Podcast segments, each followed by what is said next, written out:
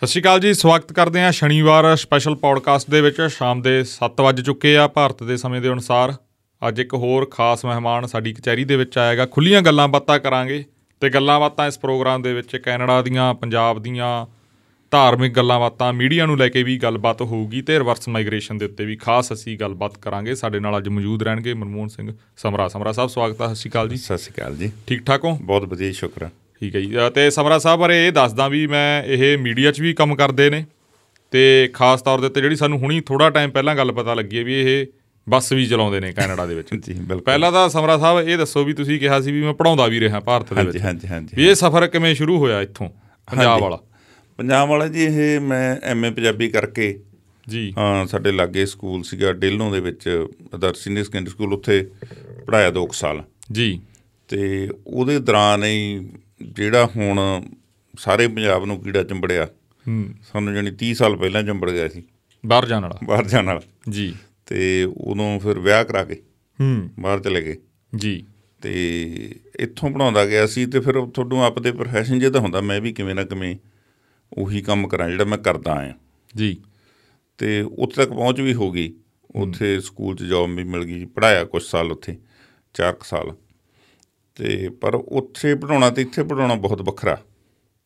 ਅਮ, ਉੱਥੇ ਕੀ ਹੈ ਵੀ ਅਮ, ਛੋਟਾ ਕਿੰਡਰਗਾਰਡਨ ਦਾ ਬੱਚਾ ਹਾਂਜੀ ਉਹ ਤੁਹਾਡਾ ਨਾਂ ਲੈ ਕੇ ਪੜਾਊਗਾ ਮਿਸਟਰ ਸਮਰਾ ਆ ਚਾਹੀਦਾ ਮੈਨੂੰ ਹੁਣ ਜੀ ਜੀ ਤੇ ਬੱਚਾ ਤੁਹਾਨੂੰ ਜੋ ਮਰਜ਼ੀ ਕਹਿ ਦੇਵੇ ਤੁਸੀਂ ਕੁਝ ਨਹੀਂ ਕਹਿ ਸਕਦੇ ਹਾਂਜੀ ਮਤਲਬ ਕਾਨੂੰਨ ਇਦਾਂ ਦਾ ਹੈਗਾ ਹਿਸਾਬ ਕਿਤਾਬ ਉੱਥੇ ਹਾਂਜੀ ਇੱਥੇ ਮੈਂ ਪਲੱਸ 2 ਤੱਕ ਪੜਾਉਂਦਾ ਗਿਆ ਸੀ ਜੀ ਵੱਡੇ ਵੱਡੇ ਮੁੰਡਿਆਂ ਦੇ ਵੀ ਅਮ, ਕਦੇ ਚਪੇੜ ਚਪੂੜ ਵੱਜ ਜਾਣੀ ਤਾਂ ਕੋਈ ਚੱਕਰ ਨਹੀਂ ਹੁੰਦਾ ਹਨਾ ਇੱਥੇ ਇਹ ਉਦੋਂ ਐਵੇਂ ਹੀ ਸੀਗਾ ਕੰਮ ਹਾਂਜੀ ਤੇ ਜਾ ਕੇ ਫਿਰ ਮੈਨੂੰ ਲੱਗਿਆ ਨਹੀਂ ਯਾਰ ਇਹ ਕੰਮ ਹੁਣ ਐਡਾ ਸੂਤ ਨਹੀਂ ਮੇਰੇ ਮੇਰੇ ਵੱਸ ਨਹੀਂ ਆ ਰਿਹਾ ਹੂੰ ਤੇ ਫਿਰ ਮੈਂ ਕਿਹਾ ਚਲੋ ਕੈਰੀਅਰ ਚੇਂਜ ਕਰਦੇ ਹਾਂ ਤੇ ਸਰਟੀਫਾਈਡ ਟੀਚਰ ਹਾਂ ਹਾਲੇ ਵੀ ਉੱਥੇ ਬੀਸੀ ਦੇ ਵਿੱਚ ਮੈਂ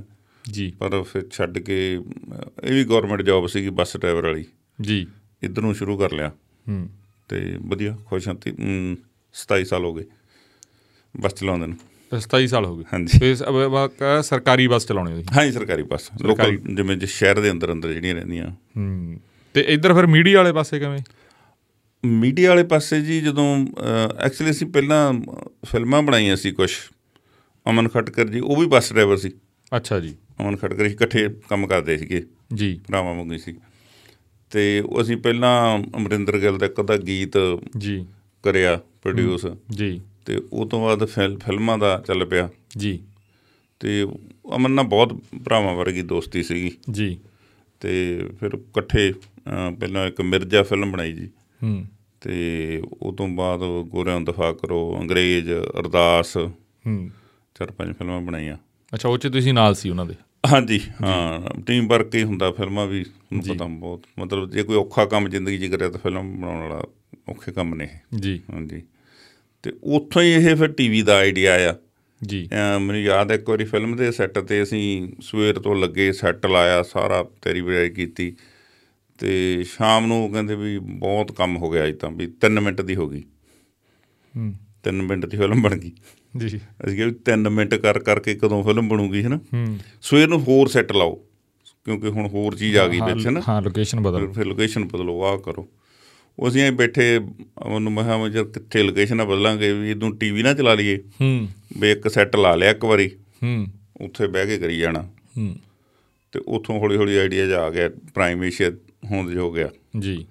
ਤੇ ਪ੍ਰਾਈਮ ਏਸ਼ੀਆ ਮੈਂ ਤਾਂ ਕਦੇ ਮਤਲਬ ਟੀਚ ਕਲਾਸ ਦੇ ਵਿੱਚ ਬੋਲਦੇ ਰਹੇ ਸੀ ਪਰ ਮੈਂ ਮਾਈਕ ਤੇ ਕਦੇ ਨਹੀਂ ਸੀ ਬੋਲਿਆ ਠੀਕ ਹੈ ਜੀ ਕਦੇ ਵੀ ਮਤਲਬ ਟੀਵੀ ਤੇ ਆਉਣ ਤੋਂ ਪਹਿਲਾਂ ਤੱਕ ਤੇ ਪਰ ਫਿਰ ਅਮਨ ਕਹਿੰਦਾ ਨਹੀਂ ਭਾਜੀ ਕਰੋ ਤੁਸੀਂ ਇੱਕ ਪ੍ਰੋਗਰਾਮ ਕਰ ਲਿਆ ਕਰੋ ਹਨਾ ਤਾਂ ਮੈਨੂੰ ਯਾਦ ਆ ਪਹਿਲਾ ਕੁ ਪ੍ਰੋਗਰਾਮ ਕੀਤਾ ਤਾਂ 45 ਮਿੰਟ ਦਾ ਵਿਦਆਊਟ ਕੱਟ ਕੋਈ ਕੱਟ ਨਹੀਂ ਲੱਗਿਆ ਇੱਕ ਵੀ ਜੀ ਤੇ ਫਿਰ ਐਂ ਥੋੜਾ ਆਪਦੇ ਆਪ ਨੂੰ ਲੱਗਿਆ ਵੀ ਯਾਰ ਨਹੀਂ ਠੀਕ ਆ ਹਨਾ ਹੂੰ ਕੁਝ ਹੋਰ ਹੋਸਟ ਸਾਨੂੰ ਕਰਦੇ ਸੀ ਉਹ ਤਾਂ 20 ਮਿੰਟ ਦਾ ਪ੍ਰੋਗਰਾਮ 25 ਕੱਟ ਹੂੰ ਇਦਾਂ ਹੁੰਦੇ ਸੀ ਤਾਂ ਫਿਰ ਮੈਂ ਕਿਹਾ ਚਲੋ ਹੈਗਾ ਇੰਨਾ ਕੁ ਕਰ ਲੈਨੇ ਆਪਾਂ ਜੀ ਤੇ ਫਿਰ ਉਹ ਕ- ਅਹ ਕਿੰਨਾ ਚਿਰ ਚੱਲਿਆ ਕਰੋਨਾ ਤੋਂ ਬਾਅਦ ਫਿਰ ਥੋੜਾ ਜਿਹਾ ਟੀਵੀ ਕੰਨੀ ਨਹੀਂ ਰਿਹਾ ਵਾਲਾ ਇੱਕ ਅਸੀਂ ਪ੍ਰਾਪਰਟੀ ਲੈ ਲਈ ਫਾਰਮ ਜਿਹਾ ਲੈ ਲਿਆ ਠੀਕ ਹੈ ਜੀ ਉਹਦੇ 'ਚ ਬਿਜੀ ਹੋ ਗਏ ਇਹ ਕਰੋਨਾ ਟਾਈਮ ਆ ਗਿਆ ਫਿਰ ਹੌਲੀ ਹੌਲੀ ਸਟੈਪ ਬੈਕ ਕਰ ਲਿਆ ਹੂੰ ਕੁਝ ਤੁਹਾਨੂੰ ਪਤਾ ਫਿਰ ਮੀਡੀਆ 'ਚ ਕਈ ਕੁਝ ਚੱਲਦਾ ਰਹਿੰਦਾ ਨਾਲ ਦੀ ਨਾਲ ਜੀ ਤੇ ਹੁਣ ਫਿਰ ਤੁਸੀਂ ਆਪਦਾ ਅਲੱਗ ਤੌਰ ਤੇ ਕਰ ਰਹੇ ਹੋ ਕਿ ਨਹੀਂ ਕਰ ਹਾਂਜੀ ਆਪਣੇ ਰਘਵੀਰ ਸਿੰਘ ਭਰੋਵਾਲ ਉਹਨਾਂ ਨਾਲ ਜੀ ਅਸੀਂ ਇਹ ਸ਼ੁਰੂ ਕੀਤਾ ਇਹ ਪੋਡਕਾਸਟ ਹੂੰ ਤੇ ਐਕਚੁਅਲੀ ਮੀਡੀਆ ਦੇ ਵਿੱਚ ਵੀ ਜਦੋਂ ਤੁਸੀਂ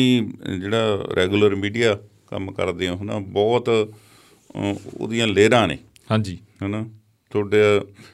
ਏਰੀਆ ਵੀ ਲਿਮਟਿਡ ਆ ਤੁਸੀਂ ਇੱਥੇ ਕੁ ਤੱਕ ਜਾ ਸਕਦੇ ਹੋ ਟਾਈਮ ਦੀ ਲਿਮਟ ਆ ਜੀ ਗੱਲਬਾਤ ਦੀ ਵੀ ਲਿਮਟ ਆ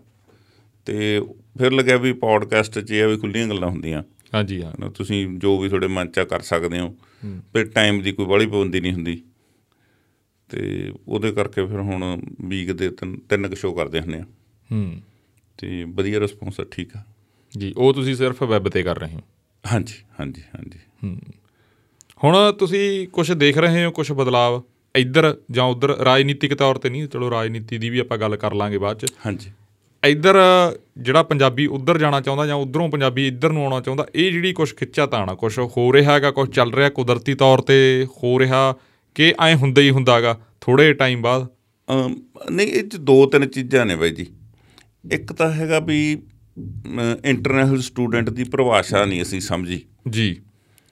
ਅਸਲ ਦੇ ਵਿੱਚ ਮੈਂ ਆਪਦੇ ਬੇਟੇ ਨੂੰ ਨਾ ਇੰਡੀਆ ਪੜਾਉਣਾ ਚਾਹੁੰਦਾ ਸੀ ਅੱਛਾ ਜੀ ਮੈਂ ਉਹਦੇ ਲਈ ਇੱਥੇ ਕਾਲਜ ਕੋਰਸ ਲੱਭਿਆ ਤੇ ਮੈਂ ਕਿਹਾ ਚੱਲ ਉਹ ਪਹਿਲਾਂ ਵੀ 3-4 ਸਾਲ ਇੰਡੀਆ ਲਾ ਗਿਆ ਸੀ ਛੋਟਾ ਹੁੰਦਾ ਠੀਕ ਹੈ ਜੀ ਉਹ ਪੰਜਾਬੀ ਵਧੀਆ ਬੋਲ ਲੈਂਦਾ ਤਾਂ ਉਹਨੂੰ ਮੈਂ ਕਿਹਾ ਤੂੰ ਇੰਡੀਆ ਜਾ ਕੇ ਡਿਗਰੀ ਕਰ ਉੱਥੋਂ ਹੂੰ ਤੇ ਉਦੋਂ ਪਤਾ ਲੱਗਿਆ ਵੀ ਕੈਨੇਡੀਅਨ ਜਵਾਕ ਨੂੰ ਤਾਂ ਇੱਥੇ ਫੀਸ ਹੀ ਬਹੁਤ ਆ ਹੂੰ ਉਹ ਸੀਟਾਂ ਨੇ ਜਿਹੜੀਆਂ ਮੋਟੀਆਂ ਫੀਸਾਂ ਦੇ ਕੇ ਮਿਲਦੀਆਂ ਤੇ ਉਹੀ ਚੀਜ਼ ਹੁਣ ਇੱਥੇ ਐਕਚੁਅਲੀ ਜੇ ਅਸੀਂ ਕਨਸੈਪਟ ਸਮਝੀਏ ਇੰਟਰਨੈਸ਼ਨਲ ਸਟੂਡੈਂਟ ਦਾ ਮਤਲਬ ਆ ਬਈ ਅਮੀਰ ਘਰ ਦਾ ਹੂੰ ਨਲਾਇਕ ਬੱਚਾ ਹਾਂ ਵੱਧ ਪੈਸੇ ਦੇ ਕੇ ਹੂੰ ਕਿਸੇ ਦੂਜੇ ਮੁਲਕ ਜਾ ਕੇ ਹੂੰ ਪੜੂਗਾ ਇਹ ਇਹ ਅਸਲੀ ਆ ਹਾਂ ਇਹ ਪਹਿਲਾਂ ਤੋਂ ਹੀ ਆ ਹਾਂ ਇਹ ਅਸਲੀ ਇਹ ਆ ਹੂੰ ਹੁਣ ਸਾਡੇ ਕੀ ਹੋ ਗਿਆ ਵੀ ਗਰੀਬ ਘਰ ਦਾ ਇੰਟੈਲੀਜੈਂਟ ਬੱਚਾ ਫੜ ਤੜ ਕੇ ਪੈਸੇ ਲਾ ਕੇ ਦੂਜੇ ਮੁਲਕ ਇਮੀਗ੍ਰੇਸ਼ਨ ਲੈਣ ਲਈ ਜਾਊਗਾ ਹੂੰ ਪੜ੍ਹਾਈ ਕਰਨ ਨਹੀਂ ਜਾਂਦਾ ਹਾਂ ਪੜ੍ਹਾਈ ਤਾਂ ਇੱਕ ਸ- ਜ਼ਰੀਆ ਬਣਿਆ ਹੋਇਆ ਸੀ ਸੋ ਉਹਦੇ ਕਰਕੇ ਲੋਕੀ ਫਿਰ ਉੱਥੇ ਖੱਜਲ ਖੁਆਰੀ ਹੁੰਦੀ ਆ ਹੂੰ ਅਹ ਬਹੁਤ ਲੋਕੀ ਜਾਂਦੇ ਆ ਜਿਹੜੇ ਅਮੀਰਾਂ ਦੇ ਬੱਚੇ ਜਾਂਦੇ ਉਹਨੂੰ ਕੋਈ ਸਮੱਸਿਆ ਨਹੀਂ ਤੁਹਾਡੇ ਇੱਥੇ ਵੱਡੇ ਵੱਡੇ ਅਫਸਰਾਂ ਦੇ ਬੱਚੇ ਲੀਡਰਾਂ ਦੇ ਬੱਚੇ ਇੰਟਰਨੈਸ਼ਨਲ ਸਟੂਡੈਂਟ ਦੇ ਤੌਰ ਤੇ ਪੜ੍ਹਨ ਜਾਂਦੇ ਆ ਜੀ ਤੇ ਉਹਨਾਂ ਨੂੰ ਕੋਈ ਸਮੱਸਿਆ ਨਹੀਂ ਬੜਾ ਸੋਹਣਾ ਪੜ੍ਹਦੇ ਵੀ ਆ ਉੱਥੇ ਠੀਕ ਆ ਹੂੰ ਤੇ ਆਪਦਾ ਫਨ ਵੀ ਕਰਦੇ ਆ ਕਿਉਂਕਿ ਪੈਸੇ ਆਮ ਨੇ ਠੀਕ ਹੈ ਜਿਹੜਾ ਹੁਣ ਗਰੀਬ ਨੇ ਮਰ ਧੜ ਕੇ ਪਹਿਲਾਂ ਤਾਂ ਆਈਲੈਟ ਕਰਾਇਆ ਤੇ ਉੱਥੇ ਭੇਜਤਾ ਫਿਰ ਉਹਨੂੰ ਕਿਹਾ ਜਿਹੜਾ ਨਾਲ 10000 ਡਾਲਰ ਦਿੱਤਾ ਉਹ ਚੋਂ ਵੀ ਕੁਛ ਨਾ ਕੁਛ ਸਾਨੂੰ ਮੋੜ ਦੇ ਹੂੰ ਤੋ ਇੱਥੇ ਕੰਮ-ਕੰਮ ਕਰਕੇ ਸਾਰ ਹਨ ਆਪਾਂ ਨੂੰ ਸਾਰਿਆਂ ਨੂੰ ਪਤਾ ਸੀ ਐਂ ਗਏ ਆ ਇੱਥੋਂ ਜੀ ਪਿਛਲੀਆਂ ਮਜਬੂਰੀਆਂ ਹੁੰਦੀਆਂ ਤੇ ਉਹਦੇ ਕਰਕੇ ਬੱਚਿਆਂ ਤੇ ਉੱਥੇ ਫਿਰ ਪ੍ਰੈਸ਼ਰ ਹੁੰਦਾ ਬਹੁਤ ਜ਼ਿਆਦਾ ਜੀ ਸਪੈਸ਼ਲੀ ਬੱਚਿਆਂ ਨੂੰ ਭੇਜ ਦਿੰਦੇ ਹਾਂ ਅਸੀਂ ਛੋਟੇ-ਛੋਟੇ ਬੱਚਿਆਂ ਨੂੰ ਪਲੱਸ 2 ਕਰਕੇ ਨਾ ਉਹ ਵਿਚਾਰੇ ਤੰਗ ਹੁੰਦੇ ਆ ਪੈਸਾ ਤਾਂ ਕਦੇ ਕਮਾਇਆ ਨਹੀਂ ਹੁੰਦਾ ਹੂੰ ਮੇਰੇ ਭਾਣਜੇ ਸਟੂਡੈਂਟ ਗਏ ਸੀ ਮੈਨੂੰ ਕਿਹਾ ਵੀ ਇੰਡੀਆ ਰਹਿੰਦੇ ਆ ਤੁਸੀਂ ਕਦੇ ਪੈਸਾ ਕਮਾਇਆ ਕੋਈ ਜੀ ਉਹ ਸੋਚਣ ਲੱਗ ਗਏ ਕਹਿੰਦੇ ਯਾਰ ਪੈਸਾ ਪੈਸਾ ਕਦੋਂ ਕਮਾਇਆ ਹਨਾ ਹੂੰ ਸੋਚੂ ਕਹਿੰਦੇ ਹਾਂਜੀ ਹੂੰ ਮੈਂ ਕਿਹਾ ਕੀ ਕਹਿੰਦੇ ਵੀ ਮੇਰੀ ਭੈਣ ਉਹਨਾਂ ਦੀ ਮੰਮੀ ਉਹ ਟੀਚਰ ਸੀ ਹੂੰ ਕਹਿੰਦੇ ਵੀ ਮੰਮੀ ਤਾਂ ਨਾ ਮਰਦਵਸ਼ਮਾਰੀ ਦੇ ਆਏ ਹੋਏ ਸੀਗੇ ਹੂੰ ਤੇ ਉਹ ਕਹਿੰਦੀ ਮੈਂ ਤੁਹਾਨੂੰ ਪੈਸੇ ਦੇ ਦੂੰ ਵੀ ਜਦ ਤੁਸੀਂ ਕਰਿਓ ਹੂੰ ਵੀ ਨਾਂ ਨੂੰ ਹੀ ਲਿਖਣੇ ਹੁੰਦੇ ਆ ਜੀ, ਜੀ। ਉਹਨਾਂ ਪੜ੍ਹੇ ਲਿਖੇ ਮੁੰਡੇ ਸੀ ਵੀ ਆ ਪਿੰਡੇ ਜਾਓ ਤੁਸੀਂ ਮੇਰੀ ਥਾਂ ਤੇ ਕਰਿਓ ਕਹਿੰਦੇ ਵੀ ਉਹਨੇ ਕਿਹਾ ਜਿੰਨੀ ਤਨਖਾਹ ਮਿਲੂਗੀ ਅਸੀਂ ਤੈਨੂੰ ਦੇ ਦਾਂਗੇ ਹਨਾ ਹੂੰ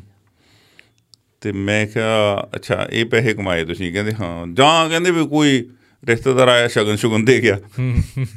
ਹੁੰਦੇ ਨਾ ਆਪਣੇ ਹਾਂਜੀ, ਹਾਂ। 500 ਰੁਪਇਆ ਦੇਤਾ ਹਾਂ 100 ਰੁਪਏ ਬਸ ਉਹ ਕਮਾਏ ਹੋਣਗੇ ਹੋਰ ਨਹੀਂ ਕੋਈ ਕਮਾਇਆ ਹੂੰ ਹੁਣ ਉਹੋ ਜਿਹੇ ਬੱਚੇ ਨੂੰ ਉੱਥੇ ਜਾ ਕੇ ਵੀ ਸਵੇਰ ਨੂੰ ਦਿਹਾੜੀ ਜਾਣਾ ਤੇ ਰੋਟੀ ਕਮਾਉਣੀ ਆ ਰਹਿਣ ਸਹਿਣ ਦਾ ਰੈਂਟ ਉਹ- ਉਹਦਾ ਮਤਲਬ ਉੱਥੇ ਜਾ ਕੇ ਹਿੱਲ ਜਾਂਦਾ ਇੱਕ ਪੜ੍ਹਾਈ ਡਿਫਰੈਂਟ ਮੁਲਕ ਆ ਹਾਂਜੀ ਹਾਂ ਸਿਸਟਮ ਵੱਖਰਾ ਹੋ ਗਿਆ ਹਨਾ ਤੇ ਜਾਂ ਤਾਂ ਹੁੰਦਾ ਵੀ ਉਹਦੇ ਕੋਲ ਪੈਸੇ ਆਮ ਨੇ ਕੋਈ ਗੱਲ ਨਹੀਂ ਉੱਥੇ ਰਹਿ ਕੇ ਪੜੂਗਾ ਹੂੰ ਉਹ ਉਹ ਤਾਂ ਰੁਲ ਜਾਂਦੇ ਜੀ ਬੱਚੇ ਜਵਾਨੀ ਰੁਲ ਜਾਂਦੀ ਉਹਨਾਂ ਦੀ ਹੂੰ ਉਹ ਇੰਨੇ ਮੈਚੋਰ ਹੀ ਨਹੀਂ ਹੁੰਦੇ ਪਤਾ ਹੀ ਨਹੀਂ ਹੁੰਦਾ ਉਹਨਾਂ ਨੂੰ ਕੀ ਕਰਨਾ ਹੂੰ ਫਿਰ ਬੁਰੀ ਸੰਗਤ ਦਾ ਸ਼ਿਕਾਰ ਹੋ ਜਾਂਦੇ ਆ ਤੇ ਪਲੱਸ ਜਿਹੜੇ ਪਹਿਲਾਂ ਗਏ ਬੰਦੇ ਉਹ ਵੀ ਕਾਰਨ ਬਣਦੇ ਆ ਕਈ ਵਾਰੀ ਹੂੰ ਆਪਣੇ ਵਾਲੇ ਹਾਂ ਆਪਣੇ ਵਾਲੇ ਆਪਣੇ ਵਾਲੇ ਤਾਂ ਵੱਡਾ ਕਾਰਨ ਬਣਦੇ ਹੂੰ ਵੀ ਇਹੋ ਜਿਹੇ ਠੱਗ ਚੋਰ ਪਹੁੰਚ ਗਏ ਵੀ ਉਹ ਕਹਿੰਦੇ ਵੀ ਅਸੀਂ ਸਵਰਗ ਚ ਆਪਦਾ ਨਰਕ ਨਾਲ ਲੈ ਕੇ ਜਾਣਾ ਹੂੰ ਸਵਰਗ ਜਾਣਾ ਕਹਿੰਦੇ ਔਖਾ ਨਹੀਂ ਪਰ ਸਮੱਸਿਆ ਵੀ ਅਸੀਂ ਨਰਕ ਨਾਲ ਲੈ ਜਾਣਾ ਚਾਹੁੰਦੇ ਆ ਹੂੰ ਉਹ ਹੁਣ ਉੱਥੇ ਆ ਕੇ ਠੱਗੀਆਂ ਠੋਰੀਆਂ ਇਹੋ ਜਿਹੇ ਵਕੀਲ ਬੈਠੇ ਆ ਇਹੋ ਜਿਹੇ ਤੁਹਾਨੂੰ ਅਕਾਊਂਟੈਂਟ ਮਿਲ ਜਾਣਗੇ ਹਰ ਫੀਲਡ ਦੇ ਪ੍ਰੋਫੈਸ਼ਨਲ ਫੀਲਡ 'ਚ ਬੰਦੇ ਮਿਲਦੇ ਆ ਵੀ ਜਿਹੜੇ ਠੱਗੀਆਂ ਠੋਰੀਆਂ ਧੋਖਾਧੜੀਆਂ ਕਰਦੇ ਆ ਹੂੰ ਉਹ ਹੁਣ ਜਿੱਥੋਂ ਗਏ ਬੰਦੇ ਨਾਲ ਉੱਥੇ ਧੋਖਾ ਹੋ ਜਵੇ ਉਹ ਵੀ ਡਾਲਰਾਂ 'ਚ ਹੂੰ ਫੇਰ ਤਾਂ ਹੋਰ ਵਰਸ ਹੀ ਆਊਗਾ ਹੂੰ ਫਿਰ ਉਹ ਮੁੜੂਗਾ ਤੇ ਦੋ ਤਰ੍ਹਾਂ ਦੀ ਰਿਵਰਸ ਮਾਈਗ੍ਰੇਸ਼ਨ ਹੈ ਜਿਹੜੀ ਦੋ ਤਰ੍ਹਾਂ ਦੀ ਹੈ ਮੈਂ ਸੋਚਦਾ ਜੀ ਇੱਕ ਤਾਂ ਬੰਦੇ ਹੈਗੇ ਆ ਵੀ ਉੱਥੇ ਸੈਟਲ ਹੋ ਗਏ ਹੂੰ ਤੇ ਉਹਨਾਂ ਨੇ ਸਭ ਕਮਾ ਲਿਆ ਘਰ-ਬਾਰ ਬਣਾ ਲਿਆ ਜੀ ਹੁਣ ਉਹਨਾਂ ਦਾ ਜੀ ਕਰਦੇ ਆ ਉਹਦੇ ਵਤਨ ਜਾ ਕੇ ਰਹੀਏ ਹਾਂਜੀ ਇੱਕ ਤਾਂ ਉਹ ਆ ਹੂੰ ਇੱਕ ਹੈਗੀ ਆ ਵੀ ਗਏ ਸੀ ਖੱਜਲ ਖੁਆਰ ਹੋ ਗਏ ਪੈਰ ਨਹੀਂ ਲੱਗੇ ਮੁੜਿਓ ਹੂੰ ਵੀ ਮੈਂ ਤਾਂ ਵਾਪਸ ਆ ਰਿਹਾ ਹਨਾ ਬਹੁਤ ਬੰਦਿਆਂ ਦੀਆਂ ਸਟੋਰੀਆਂ ਅ, ਮੈਂ ਤੁਹਾਡੇ ਪ੍ਰੋਗਰਾਮ 'ਚ ਦੇਖਦਾ ਹੁੰਦਾ ਜੀ। ਹਨਾ ਉਹ ਮੈਨੂੰ ਲਾ- ਹਾਸੋਹੀਣੀਆਂ ਲੱਗਦੀਆਂ ਹੁੰਦੀਆਂ ਜੀ ਐਡੀ ਵੀ ਨਹੀਂ ਕੋਈ ਗੱਲ ਹੈਗੀ ਵੀ ਉੱਥੇ ਕੋਈ ਐਡਾ ਅਮ, ਜੇ ਆਪਾਂ ਕਹੀਏ ਬਹੁਤ ਡਿਸਕ੍ਰਿਮੀਨੇਸ਼ਨ ਆ ਹੂੰ ਨਾ, ਜਿੰਨਾ ਕੁ ਅਸੀਂ ਇੱਥੇ ਭਈਆਂ ਨਾਲ ਕਰਦੇ ਆ ਹੂੰ ਉਦੋਂ ਘੱਟ ਆ ਅੱਛਾ ਬੇਸਿਕਲੀ ਹਾਂ ਉਦੋਂ ਤਾਂ ਘੱਟ ਹੀ ਹੈਗਾ ਹੂੰ ਕਿਉਂਕਿ ਭਈਏ ਤਾਂ ਹਲੇ ਆਪਦੇ ਮੁਲਕ 'ਚ ਹੀ ਨੇ ਹੂੰ ਉਹਨਾਂ ਨੇ ਦੇਸ਼ ਤਾਂ ਨਹੀਂ ਬਦਲਿਆ ਅਜੇ ਤਾਂ ਹਿੰਦੁਸਤਾਨ 'ਚ ਹੀ ਨੇ ਉਹ ਹੂੰ ਅਸੀਂ ਤਾਂ ਸੱਤ ਸਮੁੰਦਰ ਟੱਪ ਕੇ ਗਏ ਹੋਏ ਆ ਉੱਥੇ ਜਾ ਕੇ ਸਾਨੂੰ ਫਿੱਟ ਹੋਣ 'ਚ ਸਾਡੇ ਤਾਂ ਗੁਰੂ ਸਾਹਿਬ ਨੇ ਸਾਨੂੰ ਇਹੋ ਜਿਹੇ ਬਣਾਤਾ ਵੀ ਤੁਹਾਨੂੰ ਫਿੱਟ ਹੋਣ 'ਚ ਪ੍ਰੋਬਲਮ ਹੋਵੇ ਜੀ ਤੁਸੀਂ ਈਜ਼ੀਲੀ ਫਿੱਟ ਨਾ ਹੋ ਜਾਓਗੇ ਕਿਤੇ ਜਾ ਕੇ ਹੂੰ ਮਤਲਬ ਇਹੀ ਕਾਰਨ ਸੀ ਜਿਹੜੇ ਪਹਿਲਾਂ ਬਜ਼ੁਰਗ ਗਏ ਉਹਨਾਂ ਨੇ ਦਾੜੀ ਕੇਸ ਕਟਾ ਤੇ ਹੂੰ। ਕੋਸ਼ਿਸ਼ ਕੀਤੀ ਅਸੀਂ ਇਹਨਾਂ 'ਚ ਰਲ ਜਾਈਏ ਹੂੰ ਵੀ ਪਤਾ ਹੀ ਨਾ ਲੱਗੇ ਵੀ ਕਿਤੇ ਹੋਰ ਆਏ ਨੇ ਫਿਰ ਸਾਡਾ ਰੰਗ ਬੰਗ ਦੱਸ ਦਿੰਦਾ ਵੀ ਅਸੀਂ ਤਾਂ ਹੋਰ ਆ ਜੇ ਰੰਗ ਬੰਗ ਤੋਂ ਨਾ ਹੋਵੇ ਫਿਰ ਸਾਡੀਆਂ ਹਰਕਤਾਂ ਦੱਸ ਦਿੰਦੀਆਂ ਹੂੰ ਵੀ ਅਸੀਂ ਕੌਣ ਆ ਸੋ ਰਿਵਰਸ ਮਾਈਗ੍ਰੇਸ਼ਨ ਹੈ ਜੀ ਜਿਹੜੀ ਹੋਊਗੀ ਫਿਊਚਰ ਜਿੱਦੋਂ ਵੱਡੇ ਪੱਧਰ ਤੇ ਹੋਊ ਹੂੰ ਕਿਉਂਕਿ ਉੱਥੇ ਹਾਲਾਤ ਬਹੁਤੇ ਸਖਾਵੇਂ ਨਹੀਂ ਹੈਗੇ ਹੁਣ ਅਸੀਂ ਸੋਚਦੇ ਹਾਂ ਜਿਹੜੇ ਪੁਰਾਣੇ ਗਏ ਆ ਬੰਦੇ ਕਿ ਜਿਹੜੇ ਅੱਜ ਬੱਚੇ ਜਾਂਦੇ ਆ ਇਹ ਯਾਰ ਕਦੋਂ ਸੈਟਲ ਹੋਣਗੇ ਇਹ ਕਦੋਂ ਘਰ ਪੜ- ਵਾਲੇ ਹੋਣਗੇ ਹੂੰ ਮਤਲਬ ਇਹ ਬੰਦੇ ਦੀ ਇੱਕ ਤਾਂ ਪੰਜਾਬੀ ਹੋਣ ਕਰਕੇ ਇਹ ਪੱਕੀ ਹੁੰਦੀ ਹੈ ਗੱਲ ਵੀ ਛੱਤ ਮੇਰੀ ਆਪਦੀ ਹੋਵੇ ਜੀ ਤਾਂ ਉਹ ਗੱਲ ਤਾਂ ਹੁਣ ਬਹੁਤ ਦੂਰ ਚਲੀ ਗਈ ਜਿਹੜੇ ਹੁਣ ਹਾਲਾਤ ਨੇ ਤੇ ਇਵਨ ਜਿਹੜੇ ਸਾਡੇ ਉੱਥੇ ਵਾਲੇ ਬੱਚੇ ਨੇ ਮ- ਮੈਨੂੰ ਲੱਗਦਾ ਵੀ ਜਿਹੜਾ ਕਾਰਪੋਰੇਟ ਵਰਲਡ ਆ ਨਾ ਉਹ ਬੰਦੇ ਨੂੰ ਇਵੇਂ ਬਣਾ ਰਿਹਾ ਬਈ ਤੂੰ ਮਾਲਕ ਕਾਹੇ ਦਾ ਨਹੀਂ ਹੁਣ ਜੀ ਤੁਸੀਂ ਕਿਸੇ ਚੀਜ਼ ਦੇ ਮਾਲਕ ਨਹੀਂ ਹੂੰ ਬਸ ਹਰ ਚੀਜ਼ ਦੀ ਕਿਸ਼ਤ ਦਿਓ ਕਿਸ਼ਤ ਦੇਈ ਜਾਓ ਰਹੀ ਜਾਓ ਇੰਜੋਏ ਕਰੋ ਬਦਲ ਲਓ ਕਿਉਂਕਿ ਅੱਗੇ ਹੁੰਦਾ ਸੀ ਆਪਾਂ ਇੱਕ ਗੱਡੀ ਲੈ ਲਈ ਉਹ ਲਗਭਗ ਪੂਰੀ ਜਨਰੇਸ਼ਨ ਉਹੀ ਚੱਲੀ ਜਾਂਦੀ ਸੀ ਸਕੂਟਰ ਲੈ ਲਿਆ ਸਕੂਟਰ ਬਸ ਉਹੀ ਚੱਲਦਾ ਹੂੰ ਹੁਣ ਹੋ ਗਿਆ ਉਹ ਕਹਿੰਦੇ ਵੀ ਨਹੀਂ 4 ਸਾਲਾਂ ਬਾਅਦ ਗੱਡੀ ਨਵੀਂ ਆ ਗਈ ਨਵੀਆਂ ਚੀਜ਼ਾਂ ਆ ਗਈਆਂ ਟੋਏ ਨਵੇਂ ਆ ਗਏ ਬੱਚੇ ਨੇ ਮੇਰੇ ਪੋਤੇ ਪੋ- ਪੋਤਾ ਮੇਰਾ ਉਹ ਕਹਿੰਦਾ ਵੀ ਟੋਏ ਡੇਲੀ ਨਵਾਂ ਚਾਹੀਦਾ ਮੈਨੂੰ ਹੂੰ ਪਹਿਲਾਂ ਵਾਲਾ ਸੈੱਟ ਤਾਂ ਉਹ ਪਰੇ ਪਿਆ ਸਟੋਰੇਜ 'ਚ ਹਨਾ ਹੂੰ ਹੁਣ ਅਸੀਂ ਉਹਨੂੰ ਜੇ ਪਾਲ ਹੀ ਐ ਰਹੇ ਆ ਵੀ ਉਹ ਇੱਕ ਚੀਜ਼ ਨੂੰ ਦੋ ਦਿਨ ਵਰਤ ਕੇ ਛੱਡ ਦਿੰਦਾ ਜੀ ਫਿਰ ਉਹਦੀ ਲਾਈਫ 'ਚ ਕੀ ਦੇਖਦੇ ਆਗਾ ਹਾਂ ਕੱਲ ਨੂੰ ਵੱਡਾ ਹੋਊਗਾ ਗੱਡੀਆਂ ਵੀ ਬਦਲੂ ਵਿਆਹ ਕਰਾਊਗਾ ਫਿਰ ਵੀ ਅੱਕ ਜੂ ਦਸਾਂ ਵੀਹਾਂ ਦਿਨਾਂ ਬਾਅਦ ਹੂੰ ਬਈ ਨਹੀਂ ਮੈਨੂੰ ਤਾਂ ਚੇਂਜ ਚਾਹੀਦੀ ਆ ਹੂੰ ਹਨਾ ਉਹਨਾਂ ਨੂੰ ਇਸੇ ਤਰ੍ਹਾਂ ਪਾਲਿਆ ਜਾਂਦਾ ਕਾਰਪੋਰੇਟ ਵਰਲਡ ਵੱਲੋਂ ਬਈ ਉਹ ਬਦਲਣ ਚੀਜ਼ਾਂ ਹੂੰ ਹੁਣ ਉਹ ਕਹਿੰਦੇ ਵੀ ਤੂੰ ਕਿਰਾਏ ਤੇ ਰਹਿ ਅੱਜ ਅਪਾਰਟਮੈਂਟ ਉੱਚੀ 'ਚ ਰਹਿ ਲਾ ਕੱਲ ਨੂੰ ਕਈ ਮੇਰਾ ਨਹੀਂ ਮੈਂ ਤਾਂ ਜੀ ਨਹੀਂ ਲੱਗਦਾ ਇੱਥੇ ਹੁਣ ਮੈਂ ਥੱਲੇ ਵਾਲੀ 'ਚ ਰਹੂੰਗਾ ਹੁਣ ਮੈਂ ਸਮੁੰਦਰ ਦੇ ਕੰਢੇ ਤੇ ਜਾਣਾ ਹੂੰ ਹੁਣ ਉਹ ਬੱਚੇ ਐ ਸੋਚਣ ਲੱਗੇ ਵੀ ਜੇ ਮੈਂ ਇੱਕ ਚੀਜ਼ ਖਰੀਦ ਲਈ ਮੈਂ ਤਾਂ ਸਟਕ ਹੋ ਜੂ ਹੂੰ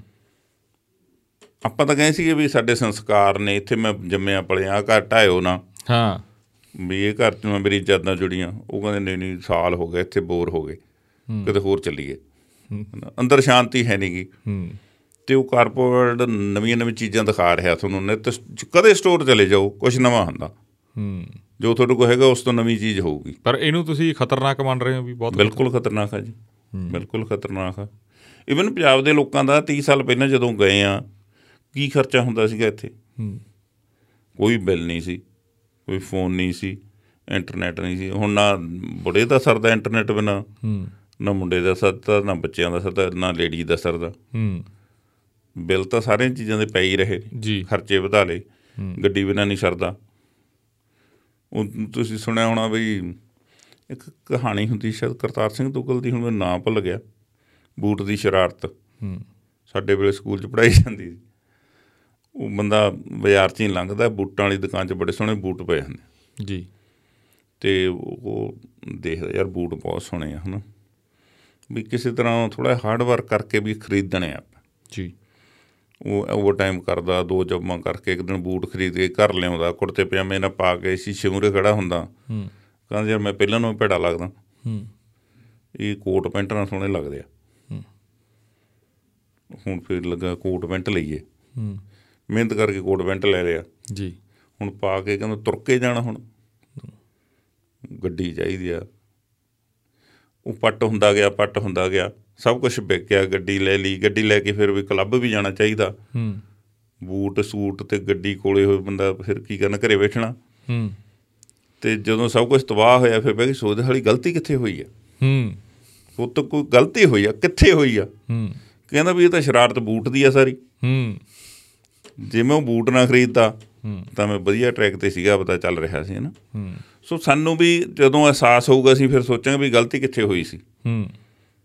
ਬਈ ਅਸੀਂ ਆਪਣੇ ਬੱਚਿਆਂ ਨੂੰ ਗਲਤ ਤਰੀਕੇ ਨਾਲ ਪਾਲ ਲਿਆ ਹੂੰ ਜਾਂ ਅਸੀਂ ਜਦੋਂ ਬੱਚਿਆਂ ਨੂੰ ਬਾਹਰ ਭੇਜਿਆ ਸੀ ਕੀ ਸੋਚ ਕੇ ਭੇਜਿਆ ਸੀ ਵੀ ਗੁਆਂਢੀ ਚਲਿਆ ਗਿਆ ਹੂੰ ਪਿਛਲੇ ਸਾਲ ਮੈਂ ਇੱਥੇ ਆਇਆ ਇੱਕ ਬਜ਼ੁਰਗ ਇਦਾਂ ਗੱਲਾਂ ਕਰੇ ਮੈਨੂੰ ਕਹਿੰਦਾ ਸਾਡੇ ਵਾਲਿਆਂ ਨੂੰ ਸਮਝਾ ਜੀ ਮੈਂ ਕਿਹਾ, ਕੀ ਹੋ ਗਿਆ ਕਹਿੰਦਾ ਮੈਂ ਤਾਂ ਸੱਥ 'ਚ ਬੈਠਣ ਜੋਗਾ ਨਹੀਂ ਹੂੰ ਮੈਂ ਕੀ ਗੱਲ ਹੋ ਗਈ ਕਹਿੰਦੀ ਸਾਡਾ ਜਵਾਕ ਨਹੀਂ ਕੈਨੇਡਾ ਗਿਆ ਕੋਈ ਹੂੰ ਮੈਂ ਕਿਹਾ ਫੇਰ ਕੀ ਹੋ ਗਿਆ ਤੂੰ ਤੂੰ ਨਹੀਂ ਸੀਗਾ ਬਾਪੂ ਤੇਰੇ ਗਾਂ ਦਾਦੇ ਹੁਣੀ ਨਹੀਂ ਸੀ ਗਏ ਹਾਂ ਕੀ ਗੱਲ ਹੋ ਗਈ ਕਹਿੰਦਾ ਨਾ ਨਾ ਉੱਥੇ ਲੋਕੀ ਮਖੌਲ ਕਰਦੇ ਮੈਨੂੰ ਤਾਂ ਸੱਥ 'ਚ ਹੂੰ ਤੁਸੀਂ ਕਾਹਦੇ ਬੰਦੇ ਹੋ ਸਾਡਾ ਜਵਾਕ ਨਹੀਂ ਕੋਈ ਬਾਹਰ ਨਹੀਂ ਭੇਜਿਆ ਹੂੰ ਹੁਣ ਉਹਨੂੰ ਸਟੇਟਸ ਸਿੰਬਲ ਬਣਾ ਲਿਆ ਸਹੀ ਵੀ ਬਾਹਰ ਜਾਈਏ ਹਨਾ ਇੱਥੇ ਆਮ ਲੋਕੀ ਪੁੱਛਦੇ ਹੁੰਦੇ ਆ ਜਦੋਂ ਆਈਏ ਹਨਾ ਕਹਿੰਦੇ ਵੀ ਹੂੰ ਕਹਿੰਦੇ ਯਾਰ ਕੈਨੇਡਾ ਜਾਣਾ ਬਹੁਤ ਔਖਾ ਹੂੰ ਮੈਂ ਕਿਹਾ ਨਾ ਜਾਣਾ ਤਾਂ ਨਹੀਂ ਇੰਨਾ ਔਖਾ ਜਾ ਕੇ ਬਹੁਤ ਔਖਾ ਹੂੰ ਤੁਹਾਨੂੰ ਹਜੇ ਇਕੱਲਾ ਜਾਣਾ ਹੀ ਦਿਸਦਾ ਜੀ ਜਾਣਾ ਕੀ ਔਖਾ ਸਭ ਤੋਂ ਨਿਕੰਮਾ ਕੋਰਸ ਆਈਲੈਟਸ ਹੂੰ ਦਸਵੀਂ ਪੜ੍ਹ ਕੇ ਹੋ ਜਾਂਦਾ ਹੂੰ ਕੋਈ ਵੀ ਕਰ ਸਕਦਾ ਹੂੰ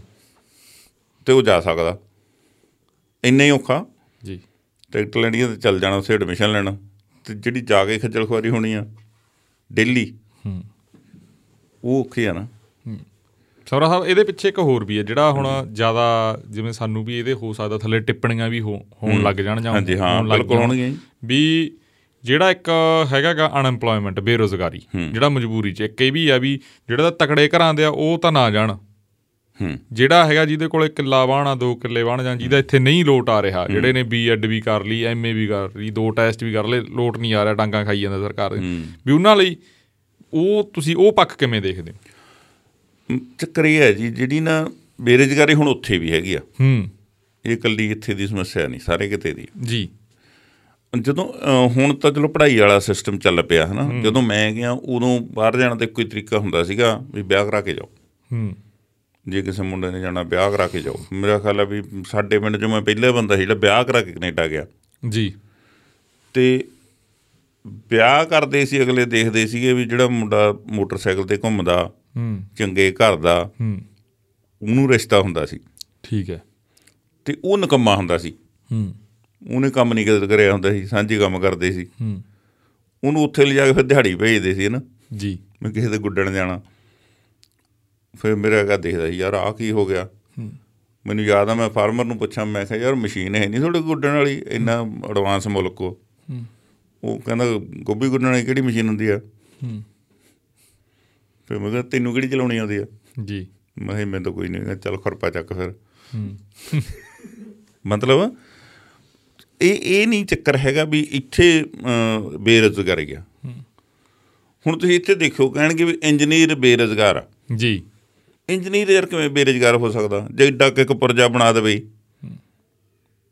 ਉਹਦੀਆਂ ਪੁਸਤਾਂ ਨੂੰ ਬੇਰੁਜ਼ਗਾਰੀ ਚੱਕੀ ਜਾਊ ਜੀ ਜੇ ਉਹਨੇ ਇੰਜੀਨੀਅਰਿੰਗ ਕੀਤੀ ਆ ਰੀਅਲ ਹਾਂ। ਇੰਜੀਨੀਅਰਿੰਗ ਹੈਗੀ ਹਾਂ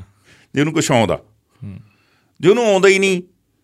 ਤਾਂ ਫਿਰ ਉਹਨੂੰ ਕੋਈ ਰੱਖ ਕੇ ਵੀ ਉਹ ਤੋਂ ਕੀ ਕਰਾਊਗਾ ਹੂੰ ਜੇ ਉਹ ਆਪਦੀ ਰੋਜੀ ਜੋਗਾ ਬਣੀ ਹੋਇਆ ਇੰਜੀਨੀਅਰਿੰਗ ਕਰਕੇ